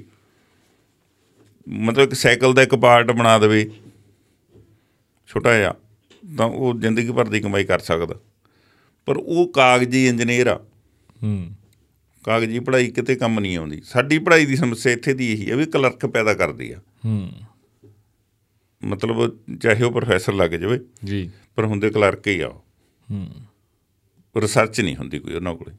ਸਾਡੇ ਉੱਥੇ ਡੀ ਵਾਲਾ ਬੰਦਾ ਬਹੁਤ ਰੇਅਰ ਲੱਭੂ ਤੁਹਾਨੂੰ ਕੈਨੇਡਾ 'ਚ ਡੀ ਕਰੀ ਵਾਲਾ ਬੰਦਾ ਬਹੁਤ ਰੇਅਰ ਮਤਲਬ ਹਜ਼ਾਰਾਂ ਚ ਇੱਕ ਅੱਧਾ ਹੋਊ ਹੂੰ ਇੱਥੇ ਤੁਹਾਨੂੰ ਆਮ ਮਿਲ ਜਾਣਗੇ ਹੂੰ ਕਿਉਂਕਿ ਇੱਥੇ ਡੀ ਵੀ ਉਹੋ ਜੀ ਆ ਕੋਈ ਰਿਸਰਚ ਤਾਂ ਕਰਨੀ ਨਹੀਂ 10 ਕਿਤਾਬਾਂ ਚੱਕੀਆਂ ਦਸਾਂ ਚ ਇੱਕ ਕਿਤਾਬ ਲਿਖਤੀ ਜੀ ਉੱਥੇ ਕੁਝ ਵੀ ਕੋ- ਆਮ ਪੜ੍ਹਾਈ ਵੀ ਆ ਉਹ ਕਹਿੰਦੇ ਤੂੰ ਦੱਸ ਤੂੰ ਨਵਾਂ ਕੀ ਲਿਆ ਆ ਹੂੰ ਆ ਤਾਂ ਸਾਰਾ ਕੁਝ ਕਿਤਾਬਾਂ 'ਚ ਸੀਗਾ ਹੂੰ। ਇਸੇ ਕਰਕੇ ਓਪਨ ਬੁੱਕ ਐਗਜ਼ਾਮ ਹੁੰਦੇ ਆ ਤੂੰ ਕਿਤਾਬ 'ਚੋਂ ਦੇਖ ਵੀ ਲੈ ਹੂੰ ਪਰ ਐਂਡ ਤਾਂ ਉੱਥੇ ਹੋਣਾ ਵੀ ਤੂੰ ਕੀ ਕੱਢਿਆ ਵਿੱਚੋਂ ਜੀ ਸੋ ਇਹ ਫਰਕ ਹੈ ਇਹੀ ਜਾ ਕੇ ਉੱਥੇ ਬੱਚਿਆਂ ਨੂੰ ਔਖ ਆਉਂਦੀ ਆ ਵੀ ਉਹਨਾਂ ਦੀ ਪੜ੍ਹਾਈ ਦਾ ਸਿਸਟਮ ਵੱਖਰਾ ਹੁੰਦਾ ਹੂੰ ਤੇ ਉਹਨਾਂ ਨੂੰ ਪੜ੍ਹਾਈ ਵੀ ਲਜਾ ਲੈਂਦੀ ਆ ਜੀ ਉਹਨੂੰ ਸਿਸਟਮ ਲਜਾ ਲੈਂਦਾ ਇੱਕ ਫਿਰ ਅਸੀਂ ਜਿਹੜੇ ਪੁਰਾਣੇ ਗਏ ਬੈਠੇ ਆ ਉਹ ਲਜਾ ਲੈਂਦੇ ਆ ਉਹ ਲਜਾ ਲੈਂਦੇ ਆ ਕੋਈ ਪੰਜਾਬੀ ਲਈ ਕੰਮ ਕਰਨਾ ਨਹੀਂ ਚਾਹੁੰਦਾ ਹੂੰ ਮਤਲਬ ਇਹ ਗੱਲ ਆਮ ਮਸ਼ਹੂਰ ਆ ਕੈਨੇਡਾ 'ਚ ਜੀ ਵੀ ਓਨਰ ਯਾਰ ਗੋਰਾ ਹੋ ਗਈ ਗੋਰਿਆਂ ਦੀ ਕੰਪਨੀ 'ਚ ਕੰਮ ਕਰੂੰਗਾ ਮੈਂ ਤਾਂ ਹੂੰ ਕਿਉਂਕਿ ਉਹਨੂੰ ਪਤਾ ਹੈ ਪੰਜਾਬੀ ਨੇ ਤਾਂ ਸ਼ੋਸ਼ਣ ਕਰਨਾ ਹਰ ਤਰ੍ਹਾਂ ਦਾ ਮਤਲਬ ਇਹ ਇਹ ਵੀ ਨਾਲ ਚੱਕਰ ਹੈਗਾ ਜੀ ਹੂੰ ਔਖਾ ਬਹੁਤ ਆ ਬੱਚਿਆਂ ਨੂੰ ਅਹ ਹੁਣ ਸ਼ਾਇਦ ਥੋੜਾ ਜਿਹਾ ਮਰਹਲ ਕੰਟਰੋਲ ਵੀ ਹੋਇਆ ਤਾਂ ਪਰਵਾਲ ਸਾਹਿਬ ਇਮੀਗ੍ਰੇਸ਼ਨ ਦਾ ਕੰਮ ਕਰਦੇ ਇਹਨਾਂ ਦਾ ਵੀ ਮੈਨੂੰ ਲੱਗਦਾ ਥੋੜਾ ਸਲੋ ਕਹਿੰਦੇ ਹੋਣਗੇ ਉਹ ਸਾਡੀਆਂ ਜੜਾਂ 'ਚ ਦਾਤੀ ਫਿਰੀ ਜਾਂਦੇ ਹੋ ਹੂੰ। ਇਹਨਾਂ ਦਾ ਕੰਮ ਇਹਨਾਂ ਦਾ ਉਹ ਆ ਹੂੰ। ਪਰ ਅਹ, ਔਖਾ ਜੀ ਬੱਚਿਆਂ ਲਈ ਜਾ ਕੇ ਔਖਾ ਪਰ ਜੇ ਕੋਈ ਬੰਦਾ ਤੁਹਾਨੂੰ ਕਹਿੰਦਾ ਬਈ ਅਹ, ਨਾ ਜੀ ਉੱਥੇ ਮੇਰੇ ਸੂਤ ਨਹੀਂ ਆਇਆ ਤਾਂ ਮੈਂ ਵਾਪਸ ਆਈ ਆ ਉਹ ਫੇਲ ਬੰਦੇ ਆ ਹੂੰ ਤੇ ਜਿਹੜੇ ਬੰਦੇ ਆ ਕੇ ਇਹ ਕਹਿੰਦੇ ਆ ਵੀ ਅਸੀਂ ਤਾਂ ਆਪਦੇ ਬੱਚਿਆਂ ਖਾਤਰ ਆਪਦੇ ਬੱਚਿਆਂ ਨੂੰ ਇੱਧਰ ਲਿਆਏ ਉੱਧਰ ਉਹੋ ਜਿਹਾ ਨਹੀਂ ਸੀ ਮਤਲਬ ਜਿਵੇਂ ਤੁਸੀਂ ਕਹਿ ਰਹੇ ਹੋ ਵੀ 30 ਸਾਲ ਦੇ ਤੁਸੀਂ ਗਏ ਹੋ ਜਿਹੜਾ ਬੰਦਾ 40 ਸਾਲ ਖਾਸ ਕਰਕੇ ਇੰਗਲੈਂਡ ਤੋਂ ਕਹਾਣੀਆਂ ਆ ਰਹੀਆਂ ਵੀ ਜਿਹੜਾ ਬੰਦਾ 50 ਸਾਲ ਜਾਂ 40 ਸਾਲ ਪਹਿਲਾਂ ਗਿਆਗਾ ਉਹ ਕਹਿੰਦੇ ਵੀ ਜਦੋਂ ਅਸੀਂ ਉਹਨਾਂ ਦੇ ਬੱਚੇ ਜਾਂ ਉਹਨਾਂ ਦੇ ਪੋਤਿਆਂ ਗਣੀ ਦੇਖਦੇ ਹੋ ਤਾਂ ਖਤਮ ਕਰ ਲਿਆ ਉਹਨੇ ਸਭ ਕੁਝ ਕਈ ਬੰਦੇ ਸਾਡੇ ਕੋਲ ਇਹੋ ਜਿਹੇ ਕੇਸ ਇਹ ਕੀ ਗੱਲ ਸੱਚ ਹੈ ਬਿਲਕੁਲ ਸੱਚ ਆ ਜੀ ਇਹ ਵੀ ਸੱਚ ਆ ਪਰ ਖਤਮ ਕਿਵੇਂ ਕੀਤਾ ਹੂੰ ਵੀ ਆਪ ਕੰਮ ਕਰੀ ਗਏ ਜੀ ਆਪ ਦੋ ਦੋ ਸ਼ਿਫਟਾਂ ਕੰਮ ਲਾ ਲਈਆਂ ਜੀ ਬੱਚਿਆਂ ਦਾ ਧਿਆਨ ਨਹੀਂ ਦਿੱਤਾ ਹੂੰ ਤੇ ਨਾਲ ਇੱਕ ਨਾ ਖੁਸ਼ੀ ਮਨ ਚ ਲਈ ਗਏ ਵੀ ਮੇਰੇ ਬੱਚੇ ਨੂੰ ਤਾਂ ਅੰਗਰੇਜ਼ੀ ਆਉਂਦੀ ਆ ਜਿਹੜੀ ਚੀਜ਼ ਦੀ ਤੁਹਾਡੇ 'ਚ ਕਮੀ ਹੋਵੇ ਹਾਂ ਤੁਹਾਨੂੰ ਉਹ ਲੱਗਦਾ ਵੀ ਜੇ ਉਹ ਬੱਚੇ 'ਚ ਆ ਗਈ ਚੀਜ਼ ਉਹ ਹੂੰ ਤਾਂ ਉਹ ਵੀ ਬਹੁਤ ਸਿਰੇ ਆ ਕੰਮ ਹਾਂ ਹਨਾ ਵੀ ਨਿਆ- ਮੇਰੇ ਨਿਆਣੇ ਨੂੰ ਅੰਗਰੇਜ਼ੀ ਆਉਂਦੀ ਆ ਅੰਗਰੇਜ਼ੀ ਤਾਂ ਉੱਥੇ ਜਿਹਨੂੰ ਕੁਝ ਨਹੀਂ ਆਉਂਦਾ ਉਹਨੂੰ ਆਉਂਦੀ ਆ ਹੂੰ ਕਿਉਂਕਿ ਹੁਣ ਇੱਥੇ ਜਿਹਨੂੰ ਪੰਜਾਬੀ ਆਉਂਦੀ ਆ ਆਪਾਂ ਕਹੇ ਵੀ ਆਹ ਬੰਦੇ ਨੂੰ ਪੰਜਾਬੀ ਆਉਂਦੀ ਆ ਹੂੰ। ਚਾਹੇ ਉਹ ਜ਼ੀਰੋ ਪੜਿਆ ਹੋਵੇ ਹੂੰ ਪੰਜਾਬੀ ਤਾਂ ਉਹਨੂੰ ਵੀ ਆਉਂਦੀ ਆ ਹਾਂਜੀ ਹਾਂ ਉੱਥੇ ਅੰਗਰੇਜ਼ੀ ਆਉਣੀ ਮੀਨਸ ਕੀ ਆ ਨਥਿੰਗ ਵੀ ਹੋਰ ਕੁਝ ਨਹੀਂ ਆਉਂਦਾ ਇਹਨੂੰ ਅੰਗਰੇਜ਼ੀ ਆਉਂਦੀ ਆ ਇਸ ਗੱਲ ਦੀ ਖੁਸ਼ੀ ਮਨਾਈ ਗਏ ਹੂੰ ਵੀ ਬੱਚਾ ਅੰਗਰੇਜ਼ੀ ਬੋਲਦਾ ਜੀ ਫੋਨ ਆ ਜਾਵੇ ਆ ਦੇਖੀ ਕਾਕਾ ਸੁਣੀ ਕੀ ਕਹਿੰਦਾ ਆਪ ਨੂੰ ਆਉਂਦੀ ਨਹੀਂ ਸੀਗੀ ਹੂੰ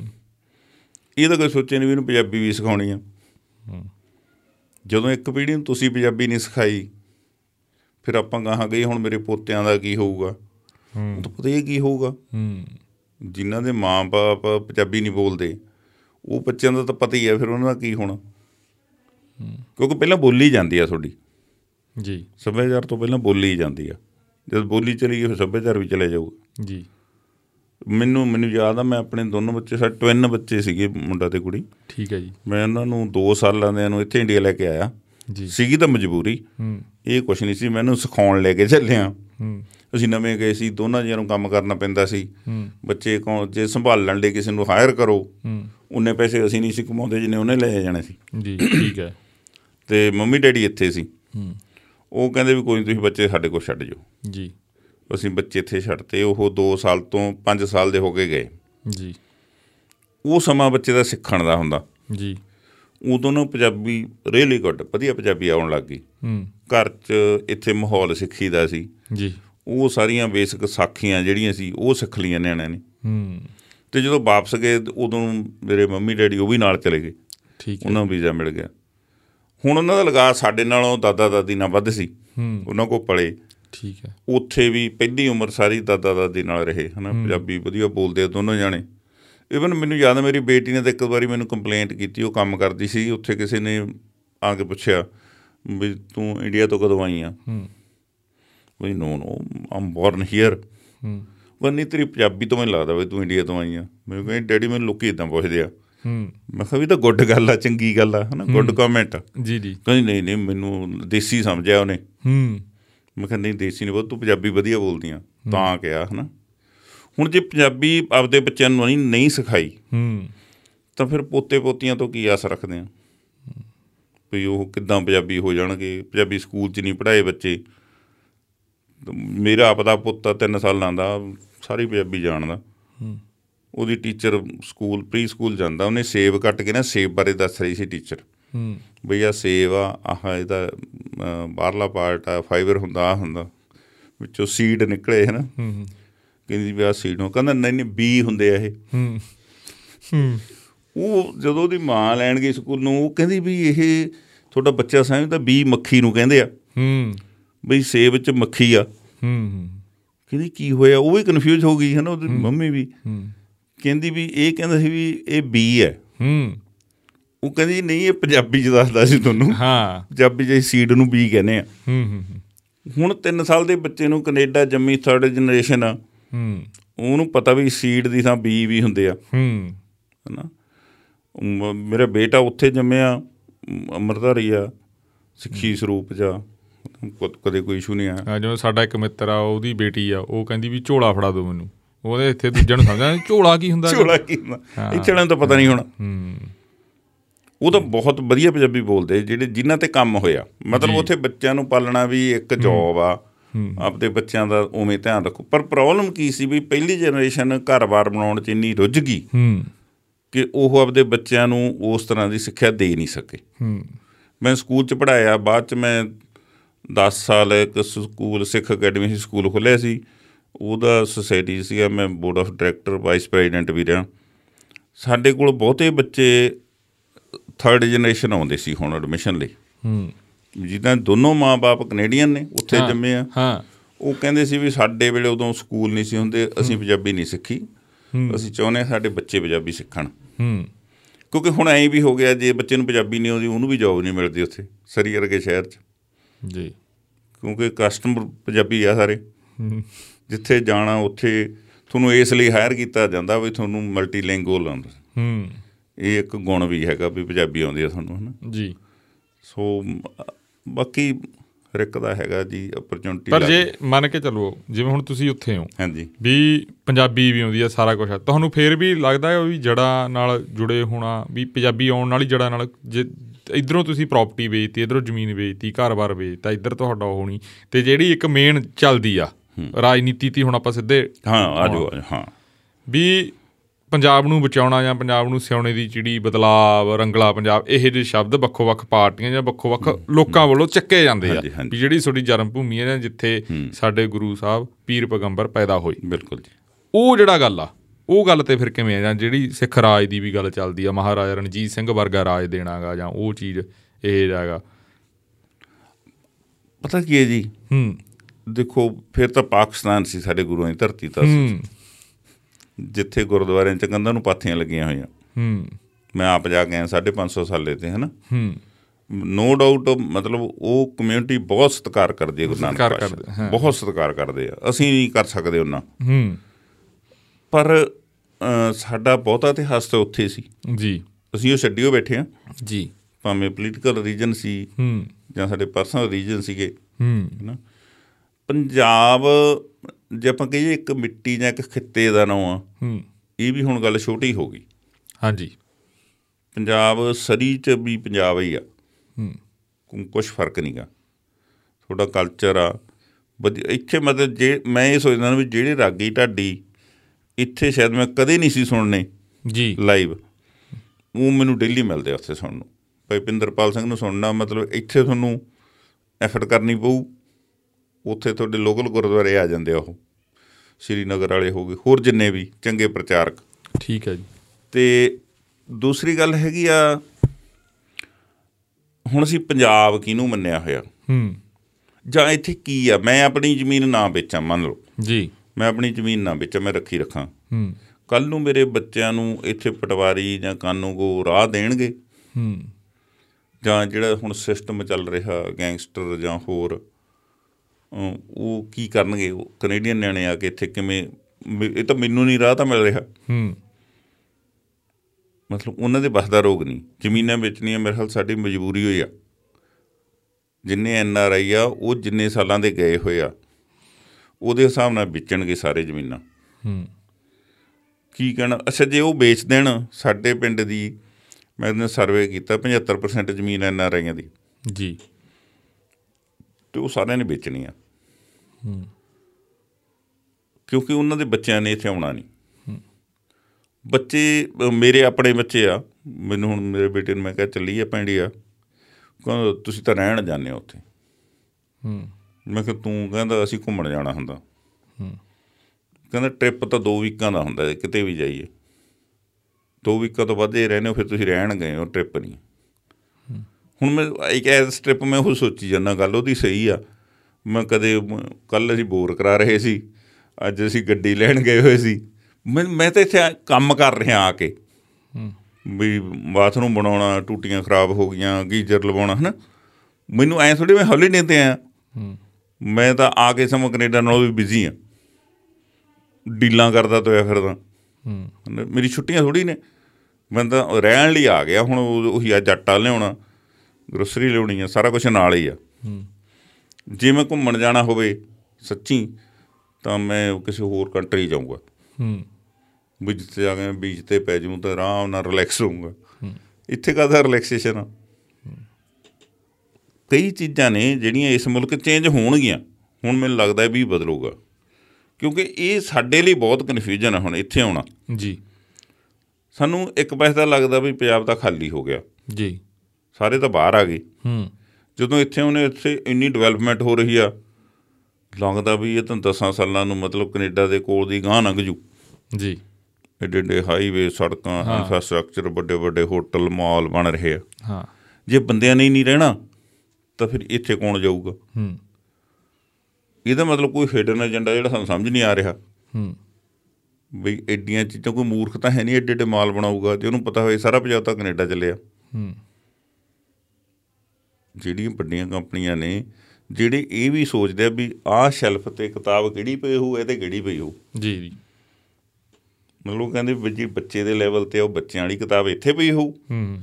ਵੱਡਿਆਂ ਵਾਲੀ ਇੱਥੇ ਪਈ ਹੋਊ ਜੀ ਜੀ ਤਾਂ ਕਿ ਉਹਦੀਆਂ ਅੱਖਾਂ ਨੂੰ ਸਾਹਮਣੇ ਹਿੱਟ ਕਰੇ ਹੂੰ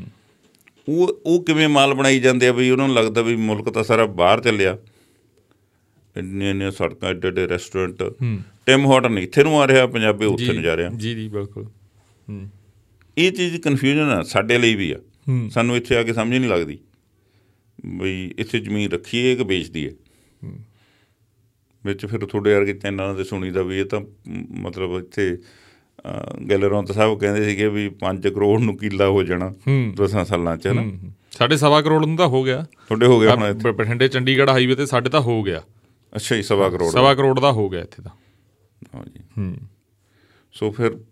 ਹੁਣ ਦੱਸੋ ਅਸੀਂ ਕੀ ਕਰੀਏ ਤੁਸੀਂ ਦੱਸੋ ਜੇ ਸਾਡੇ ਤਾਂ ਹੁੰਦੇ ਹੂੰ ਅਸੀਂ ਤਾਂ ਇਹ ਚਾਹੁੰਦੇ ਆ ਵੀ ਤੁਸੀਂ ਉੱਥੋਂ ਇੱਥੇ ਆਓ ਤੁਸੀਂ ਚਾਹੁੰਦੇ ਹੋ ਹਾਂ ਸੱਚੀ? ਅਸੀਂ- ਹਾਂ ਅਸੀਂ ਅਸੀਂ ਬਿਲਕੁਲ ਚਾਹੁੰਦੇ ਆ ਅਸੀਂ ਬਿਲਕੁਲ ਚਾਹੁੰਦੇ ਆ ਵੀ ਐਨ ਆਰ ਆਈ ਇੱਥੇ ਆ ਜਾਣ ਹਾਂ ਐਨ ਆਰ ਆਈ ਬਹੁਤ ਜ਼ਿਆਦਾ ਉਹਨਾਂ ਨੂੰ ਇਨਵੈਸਟਮੈਂਟ ਵੀ ਕਰਨਾ ਚਾਹੀਦਾ ਇੱਕ ਆਇਆ ਵੀ ਆ ਕੱਲ ਦੀ ਅਸੀਂ ਉਹਦਾ ਮੀਟਰ ਲਵਾ ਕੇ ਆਏ ਆ ਉਹਨੇ ਅੱਛਾ ਵੀ ਉਹਨੇ ਉਹ- ਉਹਨੇ ਲਿਆ ਸਵਾ ਕਰੋੜ ਨੂੰ ਸੋ ਉਹਨੇ ਖਰੀਦਿਆ ਖਰੀਦਿਆ ਉਹਨੇ ਸਵਾ ਕਰੋੜ ਨੂੰ ਖਰੀਦਿਆ ਹੈਗਾ ਵਾਹ ਜੀ ਵਾਹ ਐਨ ਆਰ ਆਈ ਉਹ ਸਾਰਾ ਫੈਮਿਲੀ ਰਿਵਰਸ ਕਰਕੇ ਉੱਥੇ ਉਹਦੇ ਤਿੰਨ ਘਰ ਉਹਨੇ ਹੁਣ ਬਕਾਊ ਕਰੇ ਵੇ ਸਰੀ ਸਰੀ ਪਤਾ ਨਹੀਂ ਕੈਲਗਰੀ ਕਰ ਦੋਨਾਂ 'ਚ- ਹਾਂਜੀ ਇੱਕ ਸਾ- ਇਹ ਇੱਕ ਸਾਲ ਪਹਿਲਾਂ ਲਿਆ ਉਹਨੇ ਸਵਾ ਕਰੋੜ ਦਾ ਅੱਛਾ ਜੀ। ਸਵਾ ਕਰੋੜ ਦਾ ਇੱਕ ਸਾਲ ਪਹਿਲਾਂ ਲਿਆ ਜੀ ਹੁਣ ਤਾਂ ਰੇਟ ਕਿੱਥੇ ਹੋਊਗਾ ਵਾਹ ਜੀ ਵਾਹ ਹਾਂਜੀ ਹਾਂ 15 15 ਨੂੰ ਸੀ ਉਹ 50 50 ਨੂੰ ਹੋਊਗਾ ਹਾਂਜੀ ਹਾਂ ਅੱਛਾ ਜੀ ਹਾਂਜੀ ਪਿੱਛੇ ਹਟਵੀਂ ਜ਼ਮੀਨ ਆ ਸਾਡਾ ਜਿਹੜਾ ਮਹਾਰਾਜ ਵਾਲਾ ਏਰੀਆ ਗਈ ਇੱਥੇ 35 ਲੱਖ ਤੋਂ ਥੱਲੇ ਤੁਹਾਨੂੰ ਮਿਲਦੀ ਨਹੀਂ ਮਿਲਦੀ ਨਹੀਂ ਜਿਹੜਾ ਇੱਧਰ ਮੌੜ ਮੰਡੀ ਵਾਲਾ ਪਰਲਾ ਪਾਸਾ ਹੈਗਾ ਉੱਥੇ 27 28 ਲੱਖ ਨੂੰ ਇਹ ਰਤਨ ਬਾਇਰ ਕੌਣ ਆ ਹਾਂਜੀ ਬਾਇਰ ਕੌਣ ਨੇ ਹੁਣ ਬਾਇਰ ਉਹੀ ਲੋਕ ਜਿਨ੍ਹਾਂ ਦੀ ਜ਼ਮੀਨ ਸੜਕ 'ਚ ਆ ਰਹੀ ਹੈ ਕਿਤੇ ਵਿਕੀ ਹੋਈ ਆ ਜਿੱਥੇ ਸੜਕ 'ਚ ਆ ਗਈ ਸੜਕਾਂ ਵਾਲਿਆਂ ਨੇ ਤੁਹਾਨੂੰ ਹਾਂ, ਡਬਲ ਉਹ ਡਬਲ ਗਾਹਾਂ ਆ ਰੇਟ ਗਈ। ਹਾਂਜੀ ਹਾਂ ਹਾਂ ਜਾਂ ਬਾਇਰ ਇਹ ਲੋਕ ਨੇ ਜਿਹੜਾ ਜਿੱਦਾਂ ਫੈਕਟਰੀ ਆਊਟਲੈਟ ਜਾਂ ਇਹ ਚੀਜ਼ਾਂ ਜਿਹੜੀਆਂ ਬਣ ਰਹੀਆਂ ਗੀਆਂ ਹੂੰ ਹੂੰ ਹੂੰ ਇਹ ਲੋਕ ਬਾਇਰ ਨੇ ਪਰ ਬਾਹਰੋਂ ਆ ਕੇ ਬਹੁਤ ਵੱਡੀ ਇਨਵੈਸਟਮੈਂਟ ਹੋ ਰਹੀ ਹੈ ਬਹੁਤ ਲੋਕ ਕਰ ਰਹੇ ਰਹੀ ਹੈ ਆ ਵਧੀਆ ਗੱਲ ਆ ਹੁਣ ਕਿਉਂ- ਮੈਂ ਤਾਂ- ਕਿਉਂਕਿ ਸਾਨੂੰ ਇਹ ਲੱਗਦਾਗਾ ਚਲੋ ਆਪਾਂ ਇਹਨੂੰ ਆਪਣੀ ਚਲੋ ਇਹ ਪੌਡਕਾਸਟ ਵਾਲੀ ਫਾਰਮੈਟ ਹੈ ਕੋਈ ਸਵਾਲ ਜਵਾਬ ਨਹੀਂ ਸਾਨੂੰ ਇਹ ਲੱਗਦਾਗਾ ਵੀ ਜਦੋਂ ਤੁਹਾਡਾ ਇੱਕ ਸੂਬਾ ਹੈਗਾ ਹੂੰ। ਜੇ ਉਹ ਲੀਡਰਲੈਸ ਹੁੰਦਾਗਾ ਪਾਰਟੀਲੈਸ ਹੁੰਦਾਗਾ ਚਾਹੇ ਉਹਨੂੰ ਕੋਈ ਸਟੇਟ ਚਲਾਉਂਦੀ ਹੈ ਚਾਹੇ ਉਹਨੂੰ ਸੈਂਟਰ ਚਲਾਉਂਦਾ ਉਹਨੂੰ ਵੀ ਇੱਕ ਚਿਹਰਾ ਜਾਂ ਉਹਨੂੰ ਵੀ ਇੱਕ ਸ- ਲ- ਬੰਦਾ ਜਾਂ ਇੱਕ ਪਾਰਟੀ ਚਾਹੀਦੀ ਹੈ ਜਿਹੜੀ ਉਹਨੂੰ ਸਟੇਬਲ ਰੱਖੇ ਚਾਹੇ ਉਹ ਉਹਨਾਂ ਦੇ ਅੰਡਰ ਹੋ ਕੇ ਹੀ ਰੱਖੇ ਜਿਵੇਂ ਪਹਿਲਾਂ ਵਾਲਿਆਂ ਨੂੰ ਰੱਖਿਆ ਜਾਂਦਾ ਸੀ ਜਿਹੜੇ ਪਹਿਲਾਂ ਵਾਲੇ ਮੁੱਖ ਮੰਤਰੀ ਜਾਂ ਏਬੀਸੀਡੀ ਜਿਹੜੇ ਚਿਹਰੇ ਰਹੇ ਤਾਂ ਉਹਨਾਂ ਨੂੰ ਵੀ ਇਹ ਫਿਕਰ ਆ ਜੋ ਸਾਨੂੰ ਅਸੀਂ ਇਹਨੂੰ ਕਨਕਲੂਜਨ ਦੇ ਤੌਰ ਤੇ ਗੱਲਬਾਤ ਦੇਖ ਰਹੇ ਹਾਂ ਹੂੰ ਹੂੰ ਜਿਹੜੀ ਅਨਸਟੇਬਿਲਟੀ ਆ ਲੋਕਾਂ 'ਚ ਜਾਂ ਜਿਹੜਾ ਇਹ ਸਾਰਾ ਸਿਸਟਮ ਚੱਲਿਆ ਹੈਗਾ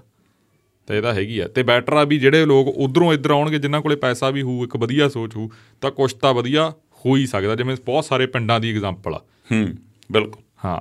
ਕਈ ਪਿੰਡ ਤਾਂ ਬਹੁਤ ਵਧੀਆ ਐਨ ਆਰ ਆਈ ਨੇ ਕੀਤਾ ਕੰਮ ਹਾਂ, ਹਾਂਜੀ, ਹਾਂਜੀ। ਬਿਲਕੁਲ ਹਾਂ। ਚਲੋ ਇਹ ਤਾਂ ਵੈਸੇ ਸ਼ੁ- ਸ਼ੁਭ ਸ਼ਗਨ ਆ ਹਾਂਜੀ ਜੇ ਲੋਕੀ ਆਉਣ ਹੂੰ ਪਰ ਮ- ਮੇਰਾ ਆਪ ਦਾ ਮੰਨਣਾ ਇਹ ਹੈ ਕਿਉਂਕਿ ਵੀ ਥੋੜਾ ਜਿਹਾ ਇੱਕ ਇਸ ਚੀਜ਼ ਨੂੰ ਲੈ ਕੇ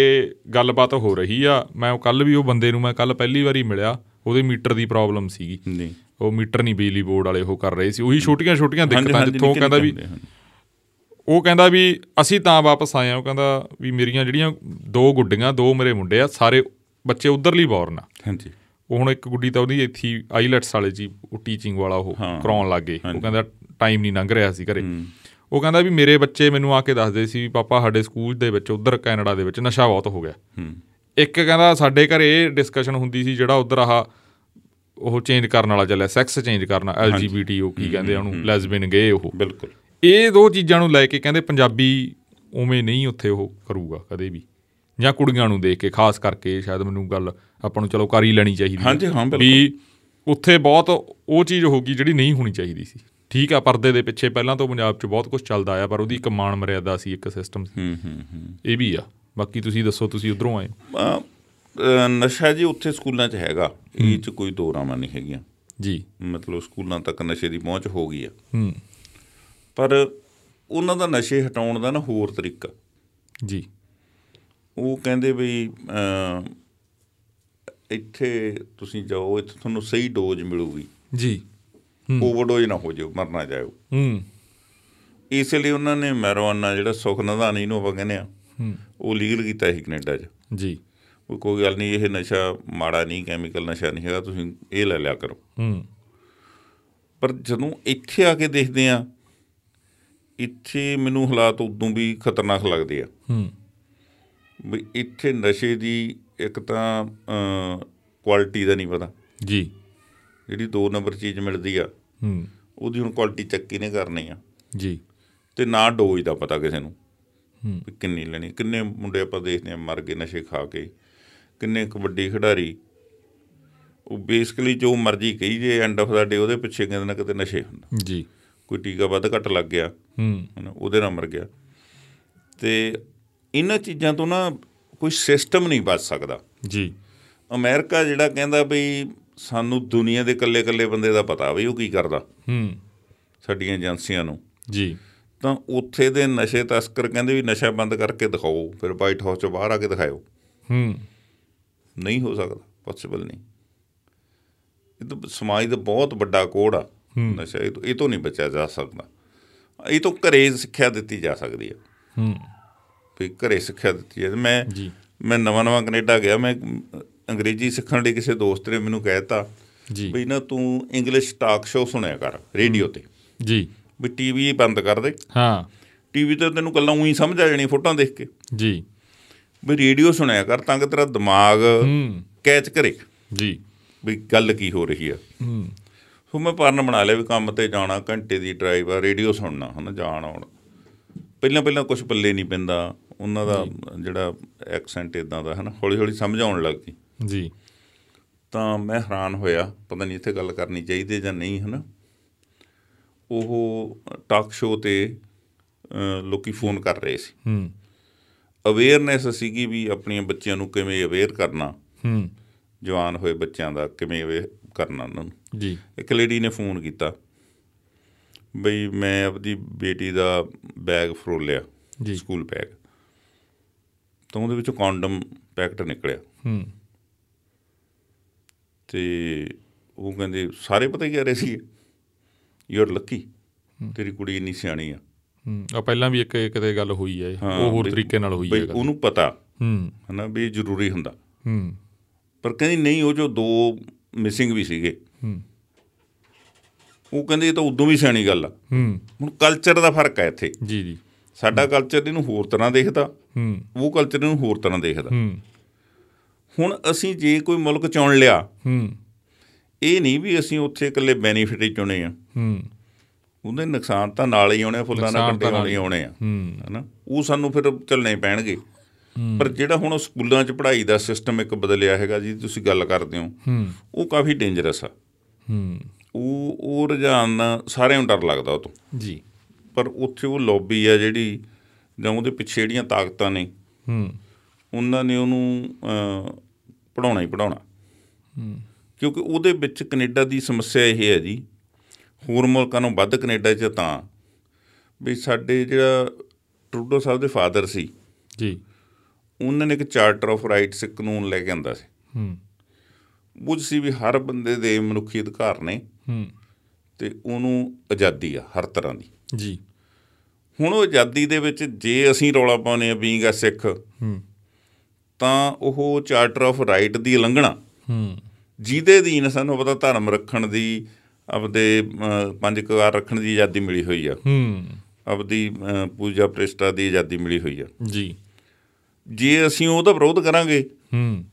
ਤਾਂ ਉਹ ਚਾਰਟ ਆਫ ਰਾਈਟ ਦੀ ਉਲੰਘਣਾ ਹੋਊਗੀ ਹੂੰ। ਕੱਲ ਨੂੰ ਚਾਰਟ ਆਫ ਰਾਈਟ ਆ ਜਿਹੜਾ ਉਹ ਚੈਲੰਜ ਹੋ ਜੂ ਹੂੰ ਜੇ ਉਹ ਚੈਲੰਜ ਹੋ ਜਵੇ ਤਾਂ ਸਾਡੇ ਜਿਹੜੇ ਨਿਸ਼ਾਨ ਸਾਹਿਬ ਝੁੱਲਦੇ ਆ ਉਹਨਾਂ ਤੇ ਵੀ ਕੁਐਸਚਨ ਹੋ ਜਾਣਗੇ ਹੂੰ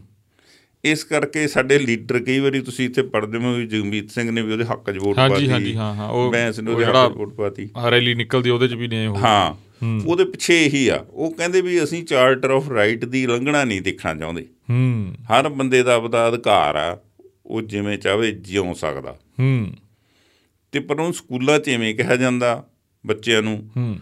ਬਈ ਜੇ ਤੁਹਾਨੂੰ ਲੱਗਦਾ ਵੀ ਤੁਸੀਂ ਕੁੜੀ ਰਹਿ- ਰਹਿਣਾ ਚਾਹੁੰਦੇ ਹੋ ਹੂੰ ਮੁੰਡਾ ਨਹੀਂ ਹੈਗੇ ਤਾਂ ਤੁਹਾਡੇ ਮਾਪਿਓ ਤੋਂ ਪੁੱਛਣ ਤੋਂ ਬਿਨਾਂ ਵੀ ਤੁਸੀਂ ਸਰਜਰੀ ਕਰਾ ਸਕਦੇ ਹੋ ਪਰ ਇਹ ਤਾਂ ਬਹੁਤ ਖਤਰਨਾਕ ਆ ਬਹੁਤ ਜ਼ਿਆਦਾ ਖਤਰਨਾਕ ਆ ਜੀ ਕਿਉਂਕਿ ਜਦੋਂ ਤੁਸੀਂ ਕੁਦਰਤ ਦੇ ਨਾਲ ਛੇੜਛਾੜ ਹੈ ਇੱਕ ਤਰ੍ਹਾਂ ਦੀ, ਹੂੰ ਹਨਾ ਉਹਦੇ ਫਿਰ ਸਿੱਟੇ ਭਿਆਨਕ ਹੋਣਗੇ ਆਉਣ ਵਾਲੇ ਸਮੇਂ 'ਚ ਜੀ ਪਰ ਤੁਹਾਨੂੰ ਪਤਾ ਵੀ ਪਤਾ ਨਹੀਂ ਕਿਹੜੀਆਂ ਤਾਕਤਾਂ ਨੇ ਜਿਹੜੀਆਂ ਇਹਦੇ ਪਿੱਛੇ ਹੁੰਦੀਆਂ ਹੂੰ ਕਿਉਂਕਿ ਇਸ ਬਹੁਤੇ ਧਰਮ ਇਹਦੀ ਮਤਲਬ ਮੁਖਾਲਫਤ ਤਾਂ ਕਰਦੇ ਆ ਬਾਕੀ ਧਰਮ ਵੀ ਜੀ ਪਰ ਫਿਰ ਵੀ ਹੋ ਰਿਹਾ ਹੂੰ ਪਰ ਉਹਦੇ ਨਾਲ ਤੁਹਾਨੂੰ ਇਹ ਨਹੀਂ ਲੱਗਦਾ ਵੀ ਇਹੋ ਜਿਹਾ ਕੁਝ ਹੋ ਜੇ ਵੀ ਜੇ ਐਨ ਆਰ ਆਈ ਇੱਧਰ ਆ ਕੇ ਕੁਛ ਆਪਦਾ ਡਿਵੈਲਪਮੈਂਟ ਕਰਨ ਜਾਂ ਰੋਜ਼ਗਾਰ ਪੈਦਾ ਕਰਨ ਚਾਹੇ ਉਹ ਛੋਟਾ ਹੀ ਵੱਡੇ ਪ੍ਰੋਜੈਕਟ ਤੋਂ ਨਹੀਂ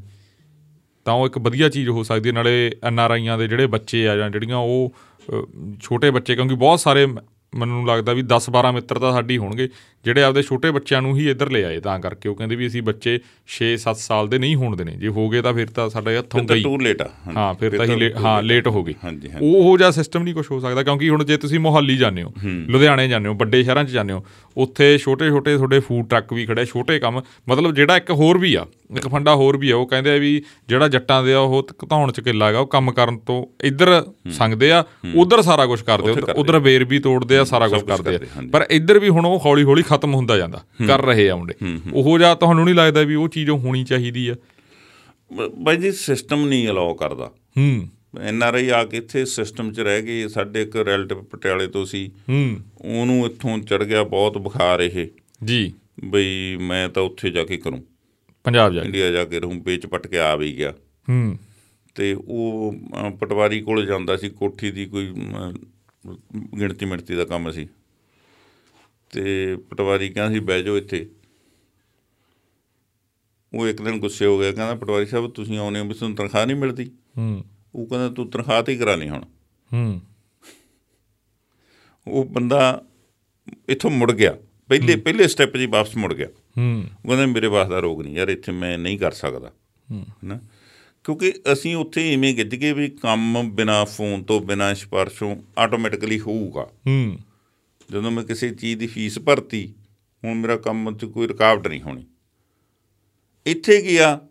ਵੀ ਜਿੰਨਾ ਚਿਰ ਤੁਸੀਂ ਦੂਜੀ ਫੀਸ ਨਹੀਂ ਭਰੀ ਹੂੰ ਉਨਾ ਚਿਰ ਨਹੀਂ ਕੰਮ ਹੋਣਾ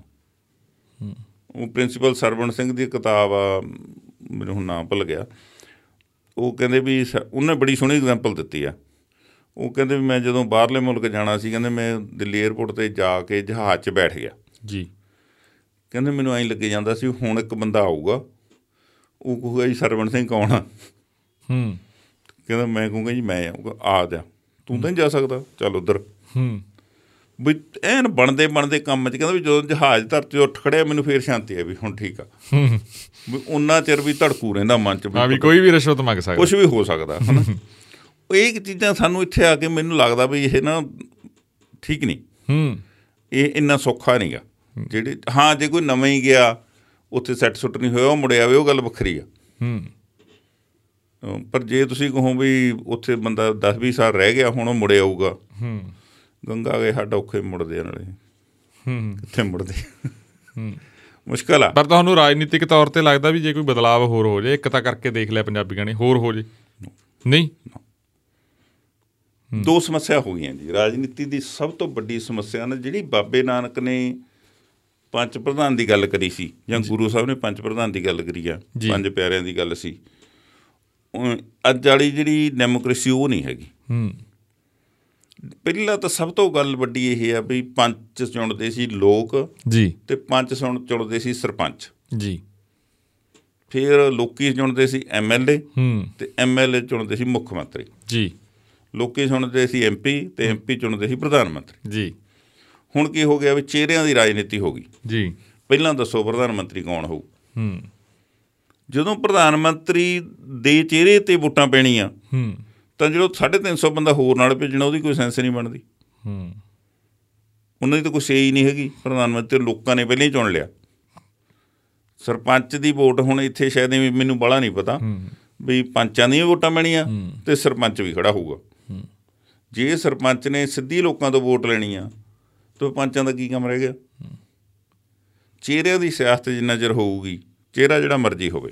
ਹੂੰ ਉਹਨਾਂ ਚਿਰ ਕੋਈ ਸੁਧਾਰ ਨਹੀਂ ਹੋ ਸਕਦਾ ਪਰ ਤੁਹਾਨੂੰ ਲੱਗਦਾ ਵੀ ਸਿੱਖਾਂ ਕੋਲ ਇੱਕ ਅਜਿਹੀ ਚੀਜ਼ ਹੈਗੀ ਹੈ ਜਿਹਦੇ ਤੇ ਜੇ ਵਧੀਆ ਕੰਮ ਹੋਵੇ ਤਾਂ ਇਹ ਬਦਲ ਹੋ ਸਕਦਾਗਾ ਜੇ ਸ਼੍ਰੋਮਣੀ ਗੁਰਦੁਆਰਾ ਪ੍ਰਬੰਧਕ ਕਮੇਟੀ ਤੇ ਜਾਂ ਉੱਥੋਂ ਕੋਈ ਵੱਡਾ ਇੱਕ ਰੈਵੋਲੂਸ਼ਨ ਉੱਠੇ ਜਾਂ ਅਕਾਲ ਤਖਤ ਸਾਹਿਬ ਤੇ ਜਥੇਦਾਰ ਦੀ ਉਹੋ ਜੀ ਮੌਜੂਦਗੀ ਹੋਵੇ ਜਿਹੜੀ ਪ੍ਰਭਾਵਸ਼ਾਲੀ ਜਿਹਨੂੰ ਲੈ ਕੇ ਵੀ ਉਸੇ ਨੂੰ ਲੈ ਕੇ ਹੀ ਇੱਕ ਆ ਨਾ ਵੀ ਸਿੱਖ ਅਲੱਗ ਨੇ ਤੇ ਸਾਡੀ ਜਿਹੜੀ ਸ਼ਖਸੀਅਤ ਅਲੱਗ ਆ ਮੀਰੀ ਤੇ ਪੀਰੀ ਦੇ ਸਿਧਾਂਤ ਦੀ ਵੀ ਗੱਲ ਉੱਥੋਂ ਹੀ ਚੱਲਦੀ ਆ ਚੱਕਰ ਇਹ ਹੈ ਜੀ ਜਿਹੜਾ ਅਮ, ਅਕਾਲ ਤਖਤ ਦੀ ਗੱਲ ਆ ਹਾਂਜੀ ਉਹ ਤੁਹਾਡੇ ਪੋਲੀਟੀਕਲ ਸਿਸਟਮ 'ਚ ਉਹਨੇ ਕੁਝ ਨਹੀਂ ਕਰਨਾ ਹੂੰ ਅਕਾਲ ਤਖਤ ਤੁਹਾਡੀ ਨੁਮਾਇੰਦਗੀ ਹੈ ਜਿਹੜੀ ਹੂੰ ਉਹ ਧਾਰਮਿਕ ਤੌਰ ਤੇ ਹੀ ਕਰ ਰਿਹਾ ਜੀ ਹੁਣ ਅਕਾਲ ਤਖਤ ਦੇ ਜਥੇਦਾਰ ਦੀ ਚੋਣ ਗਲਤ ਆ ਹੂੰ ਐਕਚੁਅਲੀ ਤੁਸੀਂ ਇਤਿਹਾਸ ਪੜੋ ਜਥੇਦਾਰ ਅਕਾਲ ਤਖਤ ਦਾ ਨਹੀਂ ਹੁੰਦਾ ਕੋਈ ਹੁੰਦੀ ਨਹੀਂ ਪੋਜੀਸ਼ਨ ਨਹੀਂ ਸੀਗੀ ਇਹ ਕਿਸੇ ਵਿੱਚ ਹੂੰ ਜਥੇਦਾਰ ਹੁੰਦਾ ਸੀ ਬੁੱਢਾ ਦਲ ਦਾ ਜੀ ਜਾਂ ਦਲ ਖਾਲਸਾ ਦਾ ਉਹੀ ਮੁੱਖ ਸੇਵਾਦਾਰ ਹੁੰਦਾ ਸੀ ਅਕਾਲ ਤਖਤ ਦਾ ਜੀ ਹੁਣ ਉੱਥੇ ਕੀ ਗੱਲ ਵੀ ਗ੍ਰੰਥੀਆਂ ਚੋਂ ਅਕਾਲ ਤਖਤ ਦਾ ਜਥੇਦਾਰ ਚੁਣਿਆ ਜਾਊਗਾ ਹੂੰ। ਜਿਹੜੇ ਉੱਥੇ EMPLOYEE ਨੇ ਜੀ ਉਹਨਾਂ ਦੇ ਵਿੱਚੋਂ ਚੁਣਿਆ ਜਾਣਾ ਉਹ ਤੋਂ ਹੁਣ ਆਪਾਂ ਕੀ ਆਸ ਕਰਾਂਗੇ ਹੂੰ ਕੋਈ ਹੋਵੇ ਚਾਹੇ ਜੀ ਕੋਈ ਵੀ ਜਥੇਦਾਰ ਚੁਣ ਲਓ ਉਹ ਤੋਂ ਨਹੀਂ ਆਸ ਕੀਤੀ ਜਾ ਸਕਦੀ ਹੂੰ। ਕਿਉਂਕਿ ਉਹ ਆਜ਼ਾਦ ਹਸਤੀ ਰਿਹਾ ਹੀ ਨਹੀਂ ਜੀ ਜਦੋਂ ਉਹ ਆਜ਼ਾਦ ਹਸਤੀ ਹੁੰਦਾ ਸੀ ਉਦੋਂ ਉਹ ਫੈਸਲੇ ਵੀ ਕਰਦਾ ਸੀ ਹੁਣ ਆਜ਼ਾਦ ਹਸਤੀ ਨਹੀਂ ਹੈਗਾ ਜਥੇਦਾਰ ਹੂੰ ਹੁਣ ਅਸੀਂ ਅਸੀਂ ਭਾਲਦੇ ਕੀ ਫਿਰਦੇ ਆ ਬਈ ਬਾਬਾ ਬੁੱਢਾ ਜੀ ਵਰਗਾ ਗ੍ਰੰਥੀ ਹੋਵੇ ਜੀ ਤੇ ਜੱਸਾ ਸਿੰਘ ਵਰਗਾ ਜਾਂ ਸਰਦਾਰ ਕਪੂਰ ਸਿੰਘ ਵਰਗਾ ਹੂੰ ਅਹ ਜਥੇਦਾਰ ਹੋਵੇ ਪਰ ਸਿੱਖ ਮੈਂ ਤਾਰੂ ਸਿੰਘ ਵਰਗਾ ਨਾ ਹੋਵਾਂ ਹੂੰ ਸਿੱਖ ਮੈਂ ਮਨਮੋਹਨ ਸਿੰਘ ਵਰਗਾ ਹੀ ਹੋਵਾਂ ਹੂੰ ਜੇ ਸਿੱਖ ਦਾ ਸਟੈਂਡਰਡ ਲੋ ਗਿਆ ਜੀ ਤਾਂ ਜਥੇਦਾਰ ਦਾ ਵੀ ਜਾਊਗਾ ਪ੍ਰਧਾਨ ਦਾ ਵੀ ਜਾਊਗਾ ਸਭ ਦਾ ਹੀ ਜਾਊ ਸਟੈਂਡਰਡ ਸਿੱਖ ਦਾ ਚੱਕਣ ਦੀ ਲੋੜ ਆ ਜਿਹੜਾ ਜਿਹੜਾ ਥੱਲੇ ਲੈਵਲ ਤੋਂ ਜੇ ਸਾਡਾ ਅਮ, ਸਿੱਖੀ ਪ੍ਰਤੀ ਪਿਆਰ ਵਧੀਆ ਹੋਊਗਾ ਤਾਂ ਹੀ ਸਾਡੇ ਜਥੇਦਾਰ ਵਧੀਆ ਹੋਣਗੇ ਹੂੰ ਮੈਂ ਮੈਂ ਸਾਡੇ ਘਰ 'ਚ ਐਗਜ਼ਾਮਪਲ ਦੇਣਾ ਵੀ ਮੇਰਾ ਪਰਦਾਦਾ ਅ, ਸਾਡੇ ਪਿੰਡ 'ਚੋਂ ਪਹਿਲਾਂ ਸਿੱਖ ਸੀ ਜੀ ਅੰਮ੍ਰਿਤਸਰੀ ਉਹਨੇ ਸੰਤ ਤਤਰ ਸਿੰਘ ਮਸਤੂਆਣੇ ਵਾਲੇ ਦੀ ਅ, ਸੰਗਤ ਕਰਕੇ ਸਿੱਖੀ ਧਾਰਨ ਕੀਤੀ ਜੀ ਹੁਣ ਮੈਂ ਭਾਲਦਾ ਵੀ ਸੰਤ ਤਾਂ ਹੋਵੇ ਸੰਤ ਤਤਰ ਸਿੰਘ ਵਰਗਾ ਜੀ ਪਰ ਸਿੱਖ ਮਨਮੋਹਨ ਸਿੰਘ ਵਰਗਾ ਹੀ ਹੋਊ ਹੂੰ ਉਹ ਵੀ ਬਾਬਾ ਟਹਿਲ ਸਿੰਘ ਵਰਗਾ ਚਾਹੀਦਾ ਹੂੰ ਉਹਦੀ ਵੀ ਇੰਨੀ ਕੱਖ ਖੁੱਲੀ ਹੋਵੇ ਜੀ ਵੀ ਜਦੋਂ ਜਿੰਨਾ ਚਿਰ ਸਿੱਖ ਦਾ ਸਟੈਂਡਰਡ ਉੱਚਾ ਨਹੀਂ ਹੁੰਦਾ ਉਹਨਾਂ ਚਿਰ ਦੱਸਦਾ ਕਹਿੰਦੇ ਆ ਵੀ ਕੋਈ ਵੀ ਜਨਤਾ ਹੂੰ ਆਪ ਤੋਂ ਸਿਆਣੀ ਸਰਕਾਰ ਨਹੀਂ ਚੁਣ ਸਕਦੀ ਹੂੰ ਪੋਲੀਟੀਕਲ ਦਾ ਵੀ ਇਹੀ ਮਸਲਾ ਜੀ। ਜਿੰਨੇ ਲੋਕ ਸਿਆਣੇ ਆ ਹੂੰ ਉਹੋ ਜਿਹੀ ਕੀ ਸਰਕਾਰ ਚੁਣ ਲੈਣਗੇ ਹੂੰ ਉਦੋਂ ਵਧੀ ਵਧੀਆ ਸਰਕਾਰ ਨਹੀਂ ਚੁਣ ਸਕਦੇ ਹੂੰ ਲੋਕਾਂ ਤੇ ਹੀ ਆ ਸਾਰਾ ਕੁਝ ਮਨਸਰ ਤਾਂ ਲੋਕਾਂ ਤੇ ਹੀ ਕਰਦਾ ਜਿੰਨੇ ਚਿਰ ਲੋਕਾਂ ਦੇ ਵਿੱਚ ਉਹ ਅੱਗ ਨਹੀਂ ਰਹੀ ਅਮ, ਉਹ ਦੇਸ਼ ਪਿਆਰ ਨਹੀਂ ਰਿਹਾ ਯਾਰ ਨਹੀਂ ਆਉਂਦਾ ਪਿਆਰ ਤੁਹਾਨੂੰ ਮ, ਮਤਲਬ ਕਹਿਣ ਨੂੰ ਜੋ ਮਰਜ਼ੀ ਕਹੀਏ ਅਸੀਂ ਕੈਨੇਡਾ ਰਹਿੰਦੇ ਆ ਜੀ ਸਾਡੀ ਬਦਕਿਸਮਤੀ ਦੇਖੋ ਨਾ ਤਾਂ ਸਾਨੂੰ ਭਾਰਤੀ ਝੰਡੇ ਦਾ ਪਿਆਰ ਆਉਂਦਾ ਹੂੰ ਵੀ ਸਾਡੇ ਸਾਹਮਣੇ ਕੋਈ ਝੰਡੇ ਨੂੰ ਮਿੱਧ ਰਿਹਾ ਹੋਵੇ ਸਾੜ ਫੂਕ ਰਿਹਾ ਹੋਵੇ, ਸਾਨੂੰ ਕੋਈ ਫਰਕ ਨਹੀਂ ਪੈਂਦਾ ਹੂੰ ਸਾਨੂੰ ਨਾ ਕੈਨੇਡਾ ਵਾਲੇ ਝੰਡੇ ਦਾ ਉਹਨਾਂ ਪਿਆਰ ਆਉਂਦਾ ਹੂੰ ਕਿਉਂਕਿ ਉਹ ਸਾਨੂੰ ਲੱਗਦਾ ਅਸੀਂ ਤਾਂ ਇੱਥੇ ਰਹਿ ਰਹੇ ਹਾਂ ਹੂੰ ਇਹ ਤਾਂ ਸਾਡਾ ਹੈ ਹੀ ਨਹੀਂ ਹੂੰ ਐਨੇ ਸਾਡੇ ਨਾਲ ਅਮ, ਇੰਨੀ ਇੱਥੇ ਦੁਰਦਸ਼ਾ ਹੋ ਗਈ ਇਹਦਾ ਸਾਡੇ ਦਿਲੋਂ ਪਿਆਰ ਨਿਕਲ ਗਿਆ ਹੂੰ ਅਸੀਂ ਤਾਂ ਮਤਲਬ ਬਦਕਿਸਮਤ ਬੰਦੇ ਆ ਹੂੰ ਜਿਨ੍ਹਾਂ ਦਾ ਕਿਸੇ ਝੰਡੇ ਨਾਲ ਵੀ ਪਿਆਰ ਨਹੀਂ ਹੂੰ ਜਿਹੜੇ ਝੰਡੇ ਨਾਲ ਪਿਆਰ ਆ ਉਹਨੂੰ ਉਹ ਜੇ ਜੇ ਕਿਤੇ ਚੜ ਜਾਵੇ ਉਹਦਾ ਵੀ Hmm. ਰੌਲਾ ਪੈ ਜਾਂਦਾ ਹੂੰ ਮਤਲਬ ਜਿਹੜੇ ਝੰਡੇ ਥੱਲੇ ਭਾਰਤ ਆਜ਼ਾਦ ਹੋਇਆ ਉਹ ਝੰਡੇ ਨੂੰ ਵੀ ਅੱਜ ਕੱਲ ਕੁਐਸਚਨ ਹੋ ਰਹੇ ਆ ਹੂੰ ਸੋ ਇਸ ਲਈ ਸਿੱਖਾਂ ਦੀ ਅ, ਇੱਕ ਵੱਖਰੀ ਦੁਰਦਸ਼ਾ ਭਾਰਤੀਆਂ ਦੀ ਵੱਖਰੀ ਆ ਹੂੰ ਸਿੱਖਾਂ ਦੀ ਵੱਖਰੀ ਆ ਅ, ਸਿੱਖਾਂ ਦਾ ਮਸਲਾ ਔਖਾ ਹੋ ਗਿਆ ਹੂੰ। ਇਹ ਔਖਾ ਕੀਤਾ ਕਿ ਹੋ ਗਿਆ ਇਹ ਮਤਲਬ ਕਿਵੇਂ ਲੱਗ ਰਿਹਾ ਤੁਹਾਨੂੰ ਨਹੀਂ ਇਹਦੇ ਵਿੱਚ ਅ, ਦੋ ਤਿੰਨ ਕਾਰਨ ਬਣ ਗਏ ਜੀ ਜੀ ਇੱਕ ਤਾਂ ਅ, ਜਿਹੜੇ ਕਾਮਰੇਡ ਹੂੰ ਆ ਗਏ ਸਾਡੇ ਵਿੱਚ ਜੀ ਉਹ ਸਭ ਤੋਂ ਪਹਿਲਾਂ ਵਾਲੀ ਲਹਿਰ ਸੀਗੀ ਜਦੋਂ ਅਸੀਂ ਜਵਾਨ ਹੋਏ ਆ ਉਸ ਤੋਂ ਪਹਿਲਾਂ ਜਿਹੜੀ ਲਹਿਰ ਚੱਲੀ ਉਹ ਕਾਮਰੇਡ ਸੀ ਜੀ ਜਿਹੜੇ ਉਸ ਵੇਲੇ ਮੁੰਡੇ ਜਵਾਨ ਹੋਏ ਓਬਵੀਅਸਲੀ ਜਵਾਨੀ ਨੇ ਕਿਸੇ ਨਾ ਕਿਸੇ ਪਾਸੇ ਜਾਣਾ ਹੁੰਦਾ ਜਿਹੜੀ ਸਮੇਂ ਦੀ ਲਹਿਰ ਹੋਵੇ ਉਹ ਚ ਛਾਲ ਮਾਰ ਦਿੰਦੀ ਹੈ ਜਵਾਨੀ ਹਨਾ ਸਾਡੇ ਵੇਲੇ ਪ੍ਰੋਫੈਸਰ ਸਾਰੇ ਕਾਮਰੇਡ ਹੁੰਦੇ ਸੀ ਹੂੰ ਉਹਨਾਂ ਨੇ ਸਿਲੇਬਸ ਦੇ ਨਾਲ ਨਾਲ ਸਾਨੂੰ ਕਾਮਰੇਡੀ ਕਿਵੇਂ ਨਾ ਕਿਵੇਂ ਪਾ ਦਿੰਦੇ ਸੀ ਸਿਰ 'ਚ ਕਿਉਂਕਿ ਜਿਹੋ ਜੀ ਵਿਚਾਰਧਾਰਾ ਟੀਚਰ ਦੀ ਹੋਊਗੀ